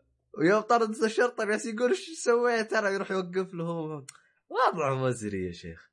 آه بس Driver هذه من أجمل الألعاب يعني اللي أي خصوصا الجزء الأول الجزء الثاني أنا ما عجبني خايس يعني خلوه ينزل من ينزل. السياره خايس أي كان إيه. ينزل إيه. إيه، غبية الحركة هذيك وتذكرون آه. سيارات مستر بن اللي تروح في ملعب كذا تأخذها في أيوه سيارة مل- ملعب آه صح بيسبول صح أي ملعب بيسبول هذه- تلقاه. داخل إيه إيه، في تلقى مع في. سيارة اتحادية تجي لونها أسود و... إيه، وأصفر خطي يعني خط أسود آه. والله مقطعين أسرار اللعبة قسم بالله. طيب من اللي كان يستخدم حركات سرية؟ في حركات آه. سرية ترى في اللعبة تخلي سيارة صغيرة. أنا كنت أسويها. السيارة جربت كل مقلوبة. الحركات السرية وخلتني أخ... ما خل... ما قدرت أختم اللعبة غير بحركة سرية. اللي هي ما أنا ما ختمت اللعبة. كثير ما عرف ما ختموا اللعبة. نظام Grand Theft Auto اللي تسوي لك كم مهمة ولا كم هذا تالي خلاص. بستمتع بفلها صدق. Grand Theft Auto انك انت ختمها أول جزء ختمناه. مو أول جزء عفوا ثاني جزء. ترى أول جزء نزل على سوني 1 الكاميرا فوق. خايسة حتى جدا. حتى الجزء الثاني الجزء- كان الجزء الثاني الثالث. الثالث الثالث. إيه، الثالث رهيب كان الثالث هو اللي صار كان فيه- 3 دي على البلاي Station 2 إي هذا هذا الجزء أول جزء نزل 3D هو اللي ختمناه. الأجزاء اللي قبل أنا ما ختمناها صراحة كنا نمشي نخربط وكذي أصلا الجزء الأولى هذه الكاميرا فوق ترى أنا ما لعبتها. لا إحنا آه، لعبناها آه. بس كذا يعني ما بدون تختيم تمشي وتسمع الدعس بس. تمشي تشغل السياره تدعس في الناس. دعس. في طيب الناس. بن... أحمد أنت شنو لعب سيارات اللي لعبتها على سوني 1 في في في لعبة ما أدري إذا تعرفوها. هذه من- هذه من أكثر الالعاب اللي أعشقها عشق جمة زي ما يقولون اللي هي لعبة Vigilante 8 ما أعرفها. آه. Vigilante 8 هذه حقت السيارات تتضارب مع بعض. كذا صواريخ تطلق على بعض. إيه آه. مو آه، مو Twisted Metal لا مو Twisted Metal Vigilante 8 اي لعبناها لعبناها نفس نفس نظام ال Twisted Metal بس آه إيه. بس اسمه هذا Vigilante 8 من Activision صادق إيه. لا دهرنا فيها هذه كان دهرنا فيها ولعبناها. بس انه بالنسبة لي أنا بالعاب السيارات هذه والله يمكن أكثر واحدة لعبت فيها و Driver كان ال gameplay ممتع يا أخي وسلس. كل لعبت Need for Speed و GT و Driver وهذه اللي قلت عنها. أه، أشوف إن Driver أفضل لعبة سيارات يمكن. هذه اللي آه. تتفقون معي بالحال. على ال PlayStation 1 آه. اي اي تقريبا لأنه GT GT كانت بوقتها ترفع الضغط يبغالك تم- تتدرب شوف أنا حطيت لك رابط اللعبة Vigilante 8 إذا ما تذكرتها ت- تبغالك تتدرب وت- تتدرب وتأخذ رخصه قيادة تحس ما أنا ما يعني أنا كنت ألعب عشان أنبسط فالدرايفر ممكن تقريبا أتفق معك بس أنا هذه إيه. لعبة السيارات هذه كنت احبها أنا إيه ليه؟ هذه هذه لأنها فظيعة. كانت تنافسية فكنا نلعب على اثنين وحرب وضرب و... خصوصا الجزء الأول الجزء الأول كان ممتع ممتع حركات قاضية وحركات. والجزء الثاني الجزء الثاني كان نوعا ما كئيب ما كان يعجب أخواني بس كان نفس المتعة اللي تأخذها. بعدها السلسلة ماتت الله يرحمها. إلى إلى يومك هذا ننتظر جزء ثالث أو حاجة. أتذكر ذكرت سابقا إنه نزل لها جزء arcade على ال Xbox 360 لا مو 360 Xbox فات القديم بس كان مو أونلاين. حتى كان ما حد يعرف يا شيخ أنا ما أدري ما أدري إيش هرجه الجزء هذاك حق arcade. ما أنا حتى الآن ماني فاهم وش هرجته كان نفس Vigilante 8 بس ب graphics. آه يعني أحسن اللي هو بس بس 3 بس من بعدها ما أدري عن اللعبة هذيك وش صار فيها. آه، في ب- بالنسبة لمقارنتك بين Driver و GT ال- البيئة كانت أفضل بالنسبة لي عند Driver لأن شيء الوضع عالم مفتوح تقدر تمشي وتروح وين ما تبي. بينما هذاك كان ترى مضمار كانت خبر GT. إيه إيه إيه. ما في ناس وما في سيارات ثانية بس إنك تمشي وتستعرض وكيف التحكم بالسيارة والشغلات هذه. بينما Driver لا. البيئة أفضل بواجد. والله هو شوف إيه. Driver أنا بالنسبة لي أشوفها قدمت أشياء جميلة جدا خصوصا بالجيل هذاك شيء غير طبيعي. حتى اسم مشهورة يعني أي شيء على طول Driver يعني تحسها لها شعبية بعد من كثر ما هي رهيبة. اي لكن إذا بنقول إذا تبي تضيفون بلعبه س- سيارات Crash السيارات فانا أقول لك لا Crash السيارات تتفوق على Driver إذا بتضيفونها لكن أنا ما أعتبرها من ضمن السيارات. بس بس, هذيك آه، بس هذيك. تعتبر آه، arcade بعكس مثلا arcade. نوعا ما واقعية. يعني تعتبر Driver نوعا صحيح. ما صحيح بعضهم يصنفونها sport ولا حاجة زي كذا. لكن آه، أنا. أصلا arcade أفضل انها arcade. أنا أريحك. Driver هي Need for Speed هالوقت. صح Need for Speed ذاك الوقت كانت ممتازة. طيب نسيتها أنا. هذاك الوقت كانت إيه. ممتازة. يوم آه، بس بس بس هو شوف Driver كان ميزتها زي ما انت قلت مدينة تتجول فيها. لكن إيه. مثلا نجي ل Need for Speed نجي ل آه، GT GT Gran Turismo كانت مض- مضامير. تمشي بمضمار. بس من ناحية يعني سباق مضمار كان أنا أفضل Need for Speed Need for Speed أعشقها جدا. آه، خصوصا اللي كان على بلس اللي كان فيه آه، تلعب بشرطة أو تلعب ب بسيارة عادية وكانت الواجهة حقتها بورش 9 911 هذيك هذاك الجزء كان ممتاز. أعتقد كان اسمه Pursuit أو شيء زي كذا. ما أدري إيش كان اسمه. على Station 1 كان. ما أدري إيش كان اسمه بس كان ممتع نوعا ما. ما أدري إذا أنت لعبته أو لا. ما لعبتها ما حضرت وقتها Need for Speed يعني؟ Need for Speed الا الا لعبتها بس آه، بالنسبة لي تجي بالمركز الثالث كلعبة سيارات. بالنسبة لي أفضل واحدة Driver بعدين GT بعدين Need for Speed آه، في بعد آه، في بعد لعبة إيش اسمها هذه؟ Duke Nukem تعرفوها؟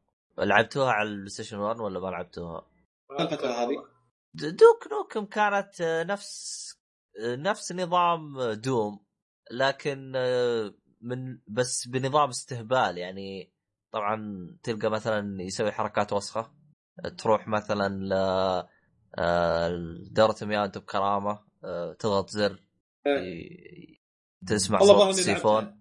آه، لا هو شوف أنا. صدقني صدقني إنك لعبتها بس ما. تعرف لا. اسمها لابس تنوره اللي تلعب فيه اشقر هو هو؟ عليه استهبال ممكن لابس تنورة، بس آه، كانت اللعبه استهبال حتى أنا اللي عاجبني فيها إذا لقيت نافورة فيها موية تروح عندها تضغط مثلث تسمع إيه. صوت يعني بيشرب كانت آه، كانت حركة رهيبة. لعبتها.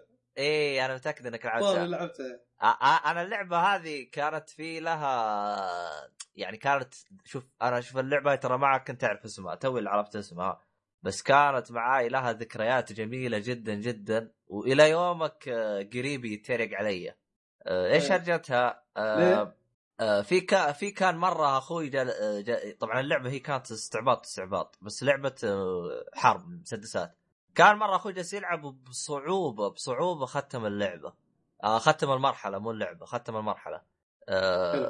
إذا أنت ختمت مرحله بصعوبة يجيك طبعا ختمتها بصعوبة وهذا دائما أي مرحلة تختمها يجيك animation بعد بعد ما تخلصها. إيه. فال animation كان إنه تعبان كذا وجالس يمسح جبهته تعبان فهمت علي؟ طبعا ال- ال- اللعبة هذيك آه، ما نعرف اسمها. ف شفت اللي أنا كنت منبسط من ال animation جالس آه، يمسح جا- جبهته كذا من العرق فهمت علي؟ فرحت راكض عند قريبي نفسه كان أكبر مني آه، فقلت له لا يفوتك آه، ال PlayStation جالس يمسح العرق. تعال شوفه. طبعا أنا كنت أسميها اللعبة هذيك PlayStation ف... فهو تفقع علي ضحك علم العيله كلها وإلى الآن يتريقون علي. ليه على كذا التريكون تيجي جد يقولوا له PlayStation معرق PlayStation أشوف PlayStation يمسح العرق ها؟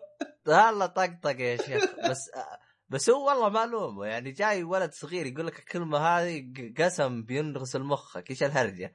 طبعا أنا من الحماس قلت له المعلومات كذا بسرعة فهو انلحس فهمت علي؟ فهو جاني المهم انه طبعا هو الوحيد اللي يتذكرها أما البقية نسوها. طيب آه، بالنسبة لألعاب القتال شنو تذكر من ألعاب القتال؟ مثل تكن مثل كومبات؟ فقط تكن. آه، تكن واحد اثنين ذهبت فيهم. هذه. ظهرت فيهم اثنين هم أنا. آه، بالنسبة لي تكن كانت ممتعة أكثر و آه، يعني كنت افت فيها. آه، من كازما والثاني اللي معاه سيف. كانوا مقاتلين المفضلين. أنت الظاهر كان عندك البرازيلي خويك لا لا أنا مو البرازيلي مقاتل المفضل بس أنا البرازيلي عشان عشان شو اسمه هذا سهل هذا حق منو بالبرازيلي هو شوف أنا اللي يعجبني شفت أبو سيف يا أخي حركاته رهيبة خصوصا يوم يطعن نفسه الانتحارية هذيك هذيك رهيبة أيوة. الحركة. يا أخي عليه حركات نفسية يا رهيبة. لا غير كذا في عنده حركة غش اللي هو تو... تو... تج... تضغط دائرة و... إيه إيه دائرة. و X و على سهم تحت يروح يص... يزود عمره هذيك الحركة رهيبة. يا أخي رهيب حركاته رهيبة. ورا ومربعاته قاعد يدور مروحه كذا ويبقس باللي قدامه. وغير كذا يطو... ي- يطير على فوق بال اللي هو شو اسمه؟ بسا ب السيف حقه. يا أخي حركاته إيه. مجنونة. خصوصا الحركة الانتحاريه حقته هذه حركة عبيطة من جد. أنا ش... أنا أنا شخصيتي كانت بول. تذكر تذكرون بول؟ إيه، إيه. آه، هذا أنا نادي الامريكي هذا. أبو كان شعر كان يجيب على. مرات الدباب. فظيع. اي هذاك رهيب هذاك. في بعده بروسلي اللابس اصفر في في بالجزء الأول آه، فيه آه، في مرحلة كانت صحراء وجبال. هذه إحنا كنا نلاقيها طريق حايل. هذيك. الفول اسباب كيفكم. طريق آه، عايل اي كذا كانت صحراوية. والله حتى؟ حتى اي إيه. هذا قصته تخبر كل شخصية على نهايتها يوريك إيه. قصة الشخصيه شنو هي إيه. كيف جاء ومدري شنو الشخصيات وتأليف. قصص من عندك فهمت علي؟ ما نعرف شيء وتأليف. بس هذا قصته رهيبة أخبر أبو سيف. اخبر انه آه، قصته جايبين دواء الفار هو مع واحد خوية. قاعدين يطلعون الفار وهو بالقفص. فار أكل شرب من الدواء. بعدين يورونك صورة من بعيد بيت. البيت ينفتح الباب منه ويطلع آه هذا أبو سيف ماسك خوية وركض. ركض كذا شوي ليطلع الفار كبير ي- إيه، يكسر البيت ويطلع من البيت. إيه بيسوي تجارب غلط. وهربوا. إيه. يعني بس مريض الشخصيه والله. يعني أنا بالنسبة لي كانت آه، أفضل لعبة قتال. آه، يمكن أفضل Mortal Kombat برضه ادهرت فيها. كان من المقاتلين المفضلين آه، تقريبا Scorpion و Baraka. Baraka أبو سيوف هذا. ما لعبت أنا عاد Kombat Mortal Kombat. أي وين؟ وقتها كان من القرارات الدموية اللي كانت على سوني وين بالدموية هذه وهياكل عظميه ويبلع واحد ويقطع ال acid ومدري شنو.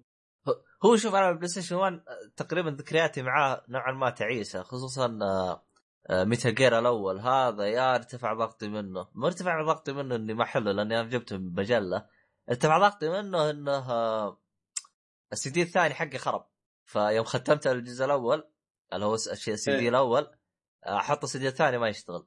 في مكان توصل له يقول لك آه، حط السي دي الثاني. أذكر أيوة. تحديدا اذكر إيه إيه آه، وف- وعلى هالحركة هذه في ذبة صارت على في PlayStation 3 في Metal إيه. Gear 4 يقول إيه. لك آه، Otacon الظاهر اللي هو الدكتور إيه. يقول لك آه، حط السي دي الثاني أوه نسيت الحين في عندنا بلو راي ما يحتاج سي دي ثاني كمل كمل الحين راح يجيك مدري إيش وكمل لك اللي راح يصير لك وكذا إيه. يا إيه. أخي آه، في لمسات كذا الظاهر منها من Hideo Kojima تحس إنه يتعامل معك شخصيا يا أخي شيء روعة والله في في لعبة على على شو اسمه هذا على PlayStation 1 المشهورة Final Fantasy أنت لعبتها ولا ما حضرتها؟ لا Final Fantasy زي ما قلت لك لعبت جزء واحد وما حسيت إنه mood ي صراحة نظام ال RPG هذا. أحمد شكله مجنون آه، Final Fantasy والله ما. أدري أحمد ما أدري وين راح أحمد. ماشي اختفى. آه، آه. آه، زين لعبت جاكي شان أكيد هذه ما يبغى لها تفاهم. ما يبغى لها إيه،؟ تفاهم. والله وتصفق فيها راس واحد يا أخي. ال physics روعة يا أخي كان. يا أخي جاكي شان من أروع الألعاب اللي لعبتها على PlayStation 1 نزل جزء. آه، طبعا أنا أنا بالنسبة لي عشان صغير ما كنت أعرف أقرأ كنت أعتبره الجزء الثاني اللي على PlayStation 2 تتذكر حق اللي هو آه، آه، كان نسيت اسمه والله. في كانت لعبة حتى كانت تضرب بال analog ال R 3 على PlayStation 2 أيوه. آه، آه، كانت لعبة كذا قتال ش... آه، نفس نفس آه، جاكي شان.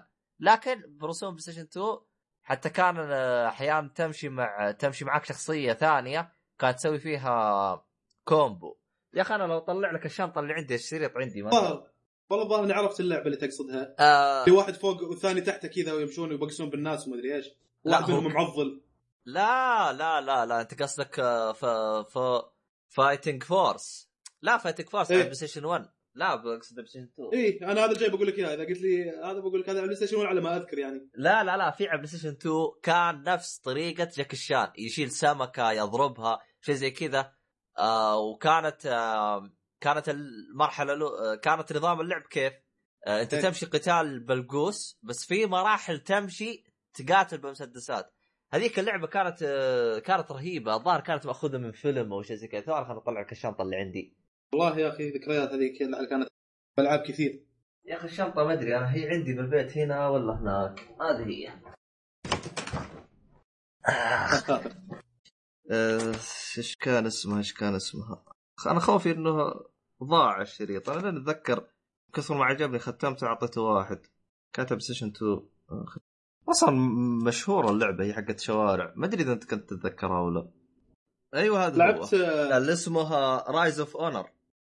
من جد ما اذكرها والله أوه، شلون نظامها هذه شنو قصتها؟ آخ. والله قصتها ما أدري إحنا كنا نألف قصة واحد اختطفوه وراح يجيبها مش القصة الصدقية ما أدري هي Rise of Honor إيه يمكن أنا كذا القصة ما هي واضحة ألف لك قصة وسلك نفسك فيها عرفت؟ آه، زين لعبت آه، بالنسبة ل Crash كم جزء لعبته؟ كل الأجزاء شنو أفضل جزء بالنسبة لك؟ الأجزاء يعني حتى Crash Bash والسيارات لعبتها. هم كم جزء أصلا؟ ثلاثة ولا؟ ثلاثة Crash Bandicoot. إيه ثلاثة Crash إيه. Bandicoot 2 Crash Bandicoot 3 و Crash Kart و Crash آه، Bash. اللي في ما لعبت مسابقات الأجزاء اللي بعد آه، بعد شو اسمه؟ آه، اللي ما كانت من مطورين Naughty, Naughty Dog ما لعبتها؟ لا أنا ما لعبتها. أنا كلها أنا. أحس إنها ما ما نجحت يا أخي ما أدري كيف. بالنسبة لي من الاجزاء Crash Bandicoot الثالث كان أفضل جزء. آه، ما أدري يعني ما أقدر أقارن ال Kart مع الأجزاء الثلاثة الأولية نوعية اللعب غير وفكره غير سباق سيارات هنا. آه، وكذلك Crash Bash كانت روعة صراحة. والله كانت روعة الأفكار اللي فيها والمسابقات. شوف حطيت أبرز الألعاب على سوني 1 حطيت لك تحت رابط اللعبة اللي هي Rise of Honor شوفها. أبد هي نفس جاكي شان لكن بأسلوب جديد وأحدث وعلى ستيشن 2 وكانت شيء غير طبيعي شيء غير طبيعي. آم، يبغالك يبغالك تلعبها بس ما أدري إذا كان تقدر تلعبها غير غير والله غير تدور لك محاكي ولا شيء. لأني ما هذا. جت لي. أيوه. ما لعبت أنت؟ لا لا. أوه مشكلة. على سوني 2 ها؟ اي على بلاي ستيشن 2 كيف تلقاها؟ أنا ما أدري. بس آه، ما أدري ليش ذكرني ال physics والشغلات هذه بلعبة 50 سنت. برضو من الألعاب اللي لعبتها. كان بس فاجأ فعلاً- كنت متوقع انه فعلا كلام. كان جاكي شان فعلا. أنا الصور هنا واضحة. لكن حقين أكثر اثنين تميزوا بال martial arts اللي هم جاكي شان وجت لي. لا والله شوف اللعبة هذه يعني يعني تستحق إنك ترجع لها يعني أقل شيء. آه رغم إنه ما أدري كيف تلعبها في الوقت الحالي. ما أدري أنا عاد غير تدور البلاي ستيشن جهاز ولا 2. شيء. يقول لك ال compat compatibility حقت البلاي ستيشن 4 راح تصير موجودة على بلاي ستيشن 2 على 4 ممكن نلعبها إذا كانت موجودة. لأن أنا ودي ألعب بعد Shadow of Colossus فاهم يوفرونها يعني. طبعا آه، إحنا إحنا أحس خبصنا بلاي ستيشن 1 مع 2 الألعاب كلها. إيه. ما طبعا أنا فيها صدق في لعبة أنا نسيتها لها ذكريات جميلة معانا آه، الدوري الياباني الثالث. أوه. يا أخي ما أدري كيف كنا. نلعبها والله. والله ما أدري كيف كنا نلعبها. والله هي من ناحية خياس آه. خياس أنا رجعت ألعب في الوقت الحالي شيء خياس إيه؟ بس كانت ممتعة. يا أخي رونالدو ولا شو اسمه روبرتو كارلوس. لما إيه. يطق sprint والله ما حد يوقفه. جنح sprint وارفع. آه روبرتو كارلوس ترى يمديك تلعبه ترى مهاجم عادي. إيه إيه. عادي يلعب. فيه من بعيد وكذا وفت. اوه ما. يا رجال أنا لعبت اللعبه بمحاكي بوقت قريب لعبتها مع صديقي. آه، جالسين نلعب جنب بعض. آه، الشيء المضحك في الموضوع آه، شو اسمه هذا؟ كيف أشرح لك؟ آه، كنت أنا جالس ألعب بنجوم العالم. تعرف الحركة اللي هي يمين يسار يمين يسار فوق تحت طلع نجوم العالم؟ هو كان يلعب إيه. بالبرازيل. تقريبا آه، نجوم العالم فيه جزء كبير من اللاعبين موجودين بالبرازيل. فكان عندي أنا روبرتو كارلوس وعندي روبرتو كارلوس. ال- ال- الغريب في الموضوع إنه روبرتو كارلوس حقي كان أسرع من حقه هو بالبرازيل. هو نفس إيه. اللاعب. أنا ما أدري ليه. كنت آه، أسرع آخذ الكرة منه وأجيك راجع. شوف لدرجة هياط كيف وصلت. هو يكون سابقني. أروح ألحق أخذ الكرة وأجيك هارب منه. ولا يقدر يصيدني شو مسوي بلعبك؟ من السهولة جدا بيطلع عيوب فيها وشغلات غير منطقية ها؟ آه، ما وصلنا لل level هذا بالكورة. يا رجال آه، تشوت آه، زاوية 90 هذه هدف. هدف. إيه إيه.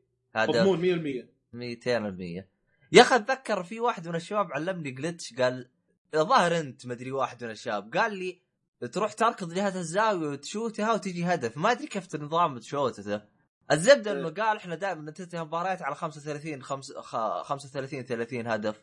أوف. هم زي ما تقول صايدين جلتش واحد شرح لي إياه إيه. ما أدري هو أنت مدري واحد ثاني. لا لا ما عليك. المهم قال يا رجال تشوتها. قال 99% هدف. شرح لي بطريقه بس إني نسيتها. آه، يعني زي كذا كانت. هو شوف أنا بالنسبة لي يعني أنا أكلمك عن, عن نفسي أنا بحكم ان الجيل القديم يعني conclusion أو الخد ككل حاجة. بلاي ستيشن 2 البلاي ستيشن 1 هو تقريبا أكثر جيل أنا لعبت فيه وانبسطت فيه لكن آه، أكثر جيل آه، انبسطت فيه انبساط غير طبيعي ولا أشوف إنه راح يتكرر هو البلاي ستيشن 3 من وجهة نظري أنا. آه، صحيح إني استمتعت بالثاني وبالأول لكن على الأقل بلاي ستيشن 3 ختمت ألعاب كثير وانبسطت واونلاين شيء تجربة ممتازة يعني. أشوفها ملاحظة. Onimusha؟ Onimusha. Onimusha أنا مشكلتي إني لعبتها بس ما كنت أعرف شو اسمها. أي هي أي ج... هي بعد بلاي ستيشن 2 ولا 3 أنا ناسي. ظهر 2 والله أعتقد 2 ما أدري إذا كان موجود عندها جزء على 3 ما أدري والله بس والله هي كانت موجودة على الألعاب اللي 2 لعبتها صراحة. خصوصا الجزء الثالث اللي في فرنسا.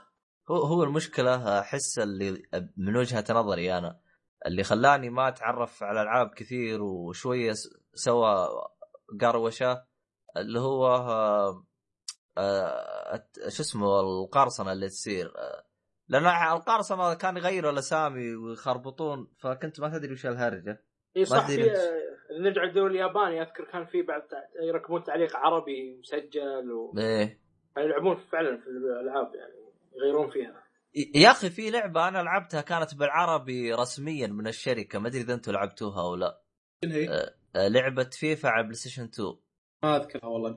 حتى اشتريتها أنا كانت هذيك اللعبة كانت أفضل لعبة فيفا لعبتها. كانت على بلاي ستيشن 2 آه، إيه- إيش رقمها أنا ما أدري. بس كانت تجي مع بلس... مع نفس البلاي ستيشن إذا اشتريت تجي نسخة أصلية. حلو؟ آه، كان فيها تعليق مصري. ويا كان رهيب التعليق رهيب غير طبيعي. أه حتى أستغرب أستغرب أستغراب إنه ما حد يدري عنها. وكانت نسخة رسمية من الشركة بدون أي تعديلات على PlayStation 2 لعبتها كانت تعليق مصري كانت رهيبة جدا. المميز باللعبة هذيك كانت أقرب للواقع بتقول لي كيف؟ كان إذا روحت آه، كان يمديك تمثل آه، كيف تمثل؟ يعني تقدر إنك آه، بمجرد إنه واحد يقرب من عندك تضغط زرار معينة لاعبك يطيح. فهمت علي؟ فعادي يحسب لك شو اسمه هذا الحكم ضربة جزاء. بالمقابل لو مثلت وانت كذاب يعطيك اصفر الحكم فكانت رهيبة. أتذكر أنا تزحلقت أخوي راح طيح نفسه. أنا وين وأخوي وين؟ أحسب كرت يا معلم. أعطاني أحمر طردني. والله عصبت ذيك المباراة. غبنا يا أخي. ما سويت له شيء. أقول لك يوم تشوف ال- ال replay. اللاعب طاح ثم أنا جيت أتزحلق. يوه. يا أخي والله هذيك كانت ممتعة هذيك اللعبة. بس ما أدري ليش ما شفت له جزء زيه. لأنه أنا يوم لعبت FIFA بال PlayStation 3 كنت أدور زر هذا اللي أنت طيح نفسك أو شيء زي كذا. لأنه فيفا أنا من وجهة نظري في الأجزاء القديمة كانت لها لمسات ممتازة لأنها كانت ما تبيع زين. فكانت تحاول تميز نفسها. كانت تحط حركات ممتازة من وجهة نظري أنا. لكن ما كانت لها صيت لأنها كانت آه، لعبه ثقيل. وكان واقعي بزيادة لدرجة إنه آه، إذا ما أنت متعلم على اللعبه ومتمرس لها زين ممكن ما تعجبك. والله آه، شغلة اللعب هذه كانت وايد. أنا يمكن آه، الماضية تكلمت عن خبر أو مقال كانوا لعبة مصنعينها حاطين عليها صورة الجسمي. إيه إيه إيه. إيه كان مقال كوميدي شوي عن إنه دخل الجسمي في Grand Theft Auto وكانها حركة تسويقية يخلون الناس يشوفون اللعبة عشان يعرفون شنو علاقة هذا مع هذا. في لعبه الظاهر هم كانوا يحطون قرآن لما تموت إيه ريزنت ايفل ثيفت أوتو لا ريزن- إيه ريزنت ايفل ريزنت ايفل أربعة حتى ليه أنت ما لعبت النسخة. هذه؟ نهاية بلاي ستيشن 2 شغل القرصنة هذا أنا إيه، صار. سكيب. إيه صار صار ماسخ ماسخ سوي ما لعبت ما أذكر الألعاب صراحة لعبتها بالشكل في لعبة. اسمها بايو لعبت الألعاب الرسمية ريزنت ايفل بايو هازارد بايو هازارد هي سمعت نفس عنها؟ ريزنت ايفل بس. بالياباني يعني Resident Evil بالياباني Biohazard إي okay. اللي أنا اذكر لعبت واحدة كانت ممتازة. يا أخي في كانت بالنسبة لي نسخ... أحلى. في كانت نسخ Resident Evil تيجي. كانت إذا آه، كانت هي عبارة عن survival بس ما أدري أنا ما أعرفها أنا اللعبة هذيك هل كانت رسمية أو لا. كانت عبارة عن كيف؟ إذا أنت مثلا عضك زومبي آه، يبدأ زي ما تقول إيش آه، ينتشر فيك المرض شوي شوي. إذا ما عالجته ينتشر بسرعة وتموت. طبعا مو زي الآن يعضك يصير أحمر تاخذ علاج خلاص يصير أخضر لا. كان زي المعيار كذا عندك إذا صار 100% خلاص تموت. كانت هذيك اللعبة غثيثة. رفعت ضغطي أنا ما عجبتني. ما أدري إذا أحد فيكم جربها. آه أنا تقريبا Resident Evil جربت الأجزاء الرسمية. ما أدري أنا والثالث. أنا ما أدري أصلا إذا بعدين جربت لا. أنا أفضل واحدة فيها ال Code Zero لعبتوها؟ كود زيرو. حقت اللي كانت فيها أخته شو اسمها هذيك؟ أيوه البنت هذه. كان أنا إيه. لعبت على الج- ال GameCube Nintendo. لا أنا لعبتها على Station 2 هذا بالنسبة لي أحسن جزء الثالث حق ال Nemesis. لا أنا يعجبني الثاني. كان إنك تبدل بين الاشرطه كانت حركة رهيبة. عجبتني هذيك. نزلوا PlayStation 1 حبكة القصة كانت حلوة فيها. تقدر يخيرونك بالبداية اللعبه تبي تلعب بكلير ولا بكريس؟ ولا لعبت بكلير تصير بسيناريو وبعدين راح تقابل كريس في مكان. إذا خذيت كريس راح سيناريو ثاني لكن راح تقابل كلير في نفس المكان اللي قابلتها فيه لو إنك لعبت بكلير عرفت فتحس حابكين القصة صح. ثلاث أجزاء يعني عموما كان, كان فيها كان فيها لمسات روعة. يعني مثلا الجزء الأول لما تختم اللعبة تقتل الوحش تصير في مكان. في الجزء الثالث تروح لهالمكان هذا تلاقي الوحش اللي قتلته أنت بالجزء الأول ناشف في جدار. عرفت؟ لما تشوف اللي اللي لعب الجزء الأول يقول آه شوف شلون رابطين هذاك الجزء مع الجزء هذا. رغم انه بينهم شغله خمس سنين حاجة زي كذا. بس ما زالت القصة مترابطة عرفت؟ والاماكن اللي رحت لها هي نفسها قسم الشرطة ومدري شنو. كان في حبكة بالقصة صراحة روعة أبدعوا فيها. أنت قصدك هذا في جزء كلير اللي هو Nemesis إيه إيه ترابط القصة في الأجزاء الثلاث حق الأجزاء الرسمية الثلاث حقت Resident Evil هو أصلا Resident Evil بعد ما جت أو بعد ما طلع الباشا هذا حقهم اللي سوى لعبته الأخيرة شو اسمها حقه الرعب؟ شو اسمها يا شو اسمك؟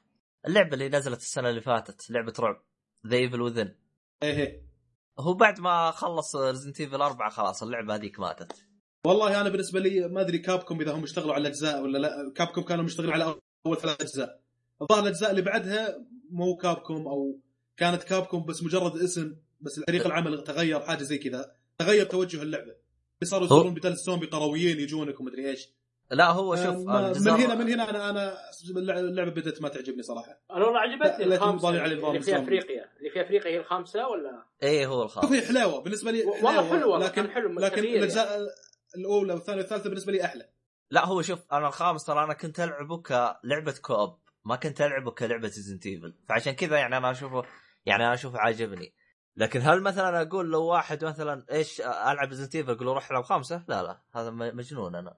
يعني اذا واحد يقول أبغى لعبة co-op أقول روح ألعب Resident Evil خامسه ما ما أعتبرها لعبة رعب أنا ولا أعتبرها Resident Evil بس كان فيها حلو انه إنه يدخلون عليك من الشباك من الباب يعني كان فيها شوية حركة أكثر.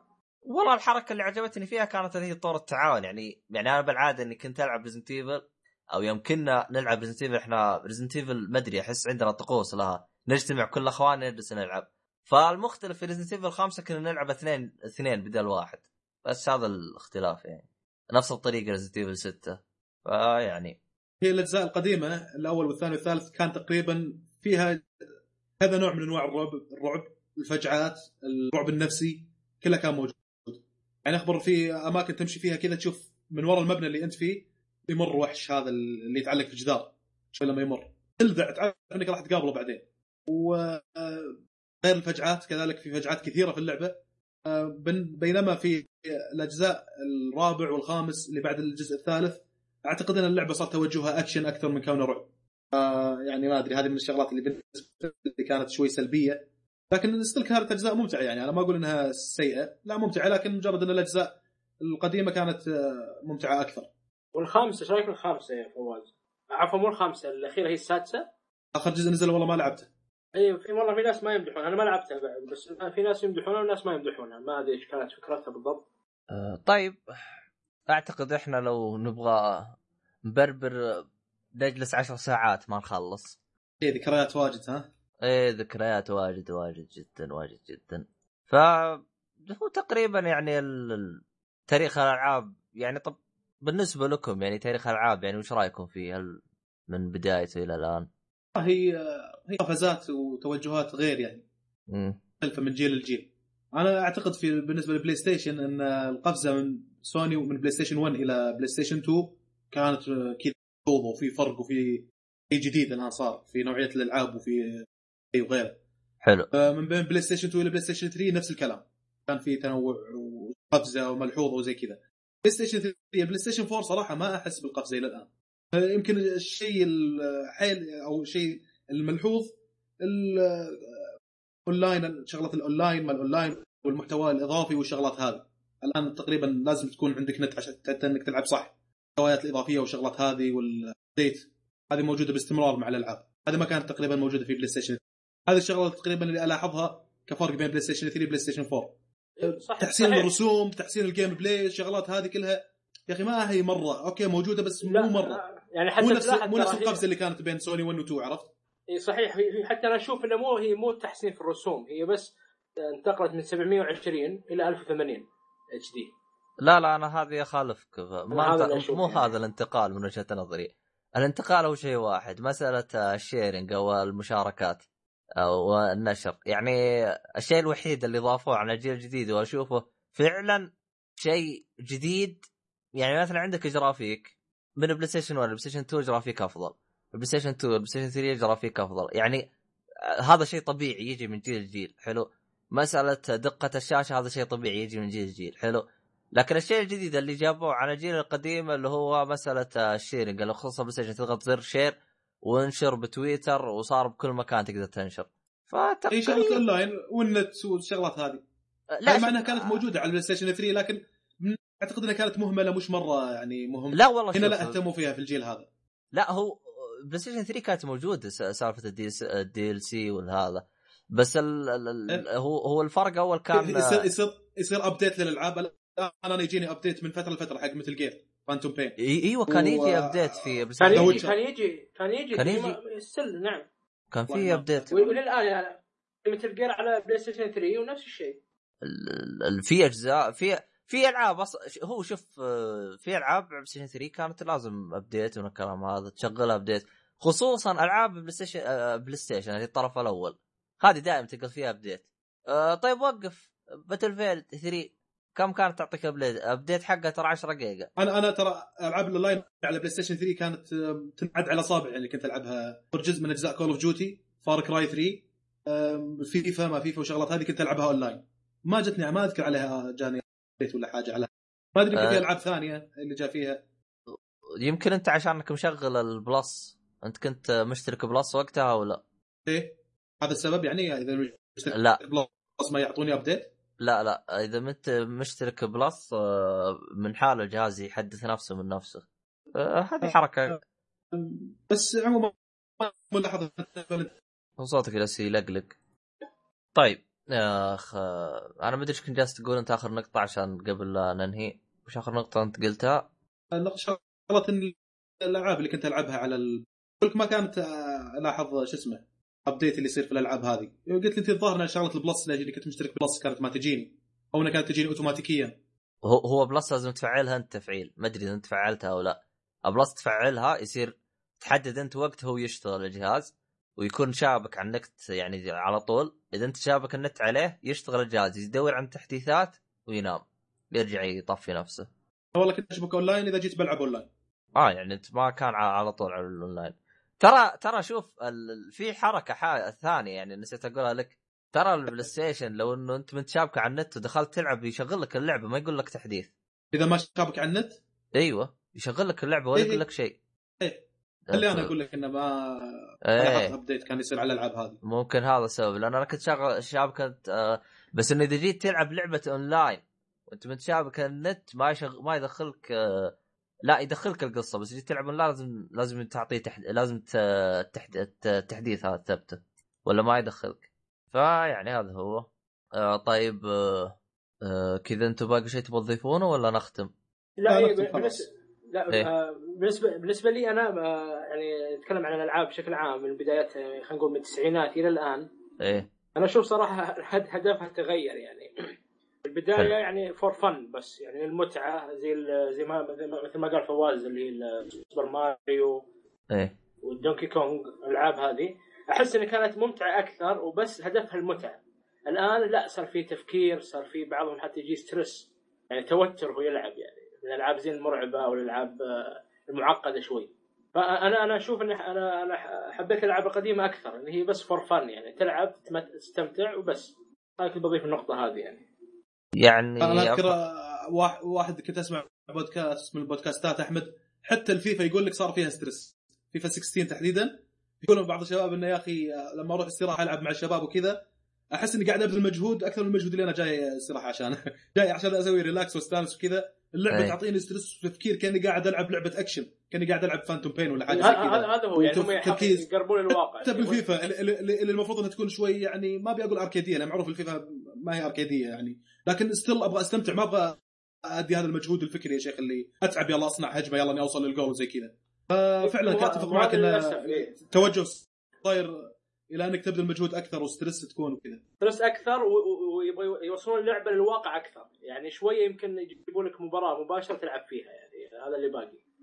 يعني يبغون انت يعني آه. يعني أنت بالنسبة لك أنت إنها صارت آه، أكثر الواقع بالنسبة لك أنت ضد هذا الشيء يعني؟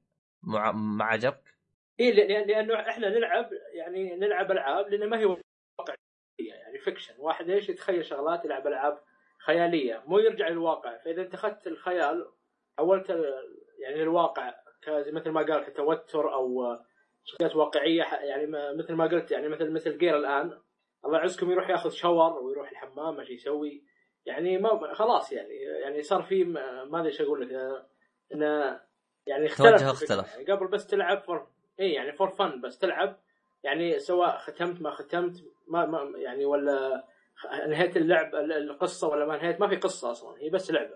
إنك تلعب وخلاص. متى متى متى ما زهقت مشيت. هذا قصدي يعني. تقريبا أنا قبل يعني. أنا بس بوجه يعني رسالة أو ملاحظة أو نصيحة أو يعني الجيل الحالي اللي طاحوا بال games وصاروا gamer يعني آه، مع البلاي ستيشن 3 والبلاي ستيشن 4 وكذا. أحيانا يعني صراحة يظلمون العاب الجيل القديم يقولون إيش هالقياس هذا من جدكم كنتوا تلعبون هالالعاب هالألعاب من هالكلام هذا؟ أنا كواحد لحقت على الأجيال هذه أنا أقول لا يا أخي الأجيال القديمة الالعاب القديمة لها احترامها لكن أنت لا تحكم على لعبة إلا إذا أنت لحقت عليها. انا إحنا وقتها كنا نستمتع استمتاع عرفت؟ يعني نفس استمتاعك الآن في الألعاب حقت الجيل هذا. الألعاب الجيل هذا يمكن بعد عشر سنين يجون تجي نوعية جديدة من الألعاب وكذا هم ينقدون على الألعاب اللي أنت قاعد تلعبها الآن. فاللي أقول أنه وقتها هذه الألعاب كانت ممتعة كانت كويسة وكان كان فيها مضبوط. أصلا إيه. زين منهم في ألعاب أستمتع فيها ليومك زي سوبر ماريو دونكي كونغ وهذه أقول لك اليومك قاعد ألعبها وكذي. حلو. آه بس هذا حبيت انوه على الحاجة هذه. إن نحكم على الألعاب هذه إذا عايشنا الجيل اللي هي انتجت فيه ذيك الساعة نقدر نحكم عليها صح. طيب طيب أنا عايشت آه، الجيل وما زلت أشوف الالعاب القديمه سيئة. يعني في ألعاب أنا عايشتها آه، إيه؟ أنا أسأل نفسي أقول أنا كيف كيف كنت ألعبها؟ أخي أسأل. وقتها ما كنت تلعبها ومستمتع وكذا. اترك أنا وقتها كنت مستمتع لكن الآن أنظر نفسي أقول أنا كيف كنت مستمتع فهمت علي؟ إي بس هي ك... كلعبة أنتجت في التسعينات مثلا في الع... إيه. السنة الفلانية تعتبر ناجحة مقارنة مع باقي الألعاب الثانية اللي أنتجت في نفس السنة ما تقارنها بالألعاب اللي الآن من الظلم إنك تقارن بالألعاب اللي الآن المحركات لا، تطورت لا أنا شغلات ثانية تطورت تقنيات جديده نزلت فمن الظلم إنك تحكم على لعبة ز- تبي بالله دونكي كونغ حق سوبر نينتندو يسوي لك إياها HD عرفت؟ ما يصير ولا يحطوا لك ال sensor هذا حق الوي يكون موجود في سوبر نينتندو مثلا ما بعد التقنية هذه ما انتجت فما أقدر ألومهم على حاجة زي كذا يعني من الزين منهم انه بهالإمكانيات البسيطة يسوون لك أحيانا بعض الألعاب اللي كويسة يا أخي عرفت؟ فاللي أقول يعني كل جيل في له خصائصه يعني فما يصير إننا نحكم إحنا في الجيل هذا على آه، جيل مضى الجديدة. الآن نزلت فما هي متوافقة مع الألعاب اللي كانت في هذيك. تمام تمام طيب آه كذا آه نقفل ها ما حد ما حد يبغى يزيد تكدير خلاص. طيب. إضافة. كل ما قلنا نبغى نختم قلت تضيفوا طيب آه يعطيك العافية عزيز المستمع إنك وصلت إلى هنا. آه، خلاص هذه نهاية الفقرة. آه آه أشكر آه الشباب أحمد و شو اسمه؟ فواز. آه، أشكرك عزيزي المستمع. طبعا لا تنسى حساباتنا تابعنا في حساباتنا. آه، تويتر آه، at آي. وإذا كان عندك أي اقتراحات أو انتقاد أو أي شيء آه، عندك الإيميل راسلنا عليه info at O شرطة L Y dot com. آه، ما أدري إذا باقي حاجة ثانية. آه، بس اللهم إنه آه، الحلقة الجاية إن شاء الله آه، راح تصدر في آه، طبعا في الوقت الحالي إحنا نقول تنزل كل سبت لكن إحنا بنسجل قبل السبت. ما أدري ليه أحس عاجبنا الوقت. لكن تقريبا هو السبت الوقت الرسمي يعني إذا ما نزلت الخميس أو الجمعة غالبا راح تلقوها السبت نازلة. فيعني هذا هو. يعني تقريبا الحلقة بتنزل قبل السبت يعني شيء ممتاز لكم. طبعا أنا نسيت أقول إنه عندكم في الوقت الحالي أعتقد أغلب الشباب عندهم فت- فترة اختبارات. فالله يوفقكم في اختباراتكم. لا تسمع الحلقة الآن أو آه، يمدي سمعها وخلاص. يا اخ الله يوفقكم في اختباراتكم كل شيء. فيعني آه إذا كان تبي تقترح علينا مواضيع أو شيء شيء من هذا القبيل آه عندك في بالوصف راح تلقى رابط ل إيش هو يا أبو فواز؟ رابط ل شو اسمه هذا ال Drive تدخل استبيان بلا صح تدخل وعبي الاستبيان وسوي اللي يعجبك. آه هذا أعتقد كل حاجة احتاج أذكره. طبعا حساب آه أحمد آه أحمد آه فيصل أو أبو فيصل راح تلقاه بالوصف. طبعا تقريبا هذا أغلب شيء المفروض أذكره. باقي شيء نسيت شيء يا فواز ولا ما تدري؟ تقريبا هذا كل شيء. طيب، الحلقة الجاية راح تكون نقاشية. فيعني هذا كل شيء في الحلقة هذه. يعطيكم العافية ومع السلامة. طبعا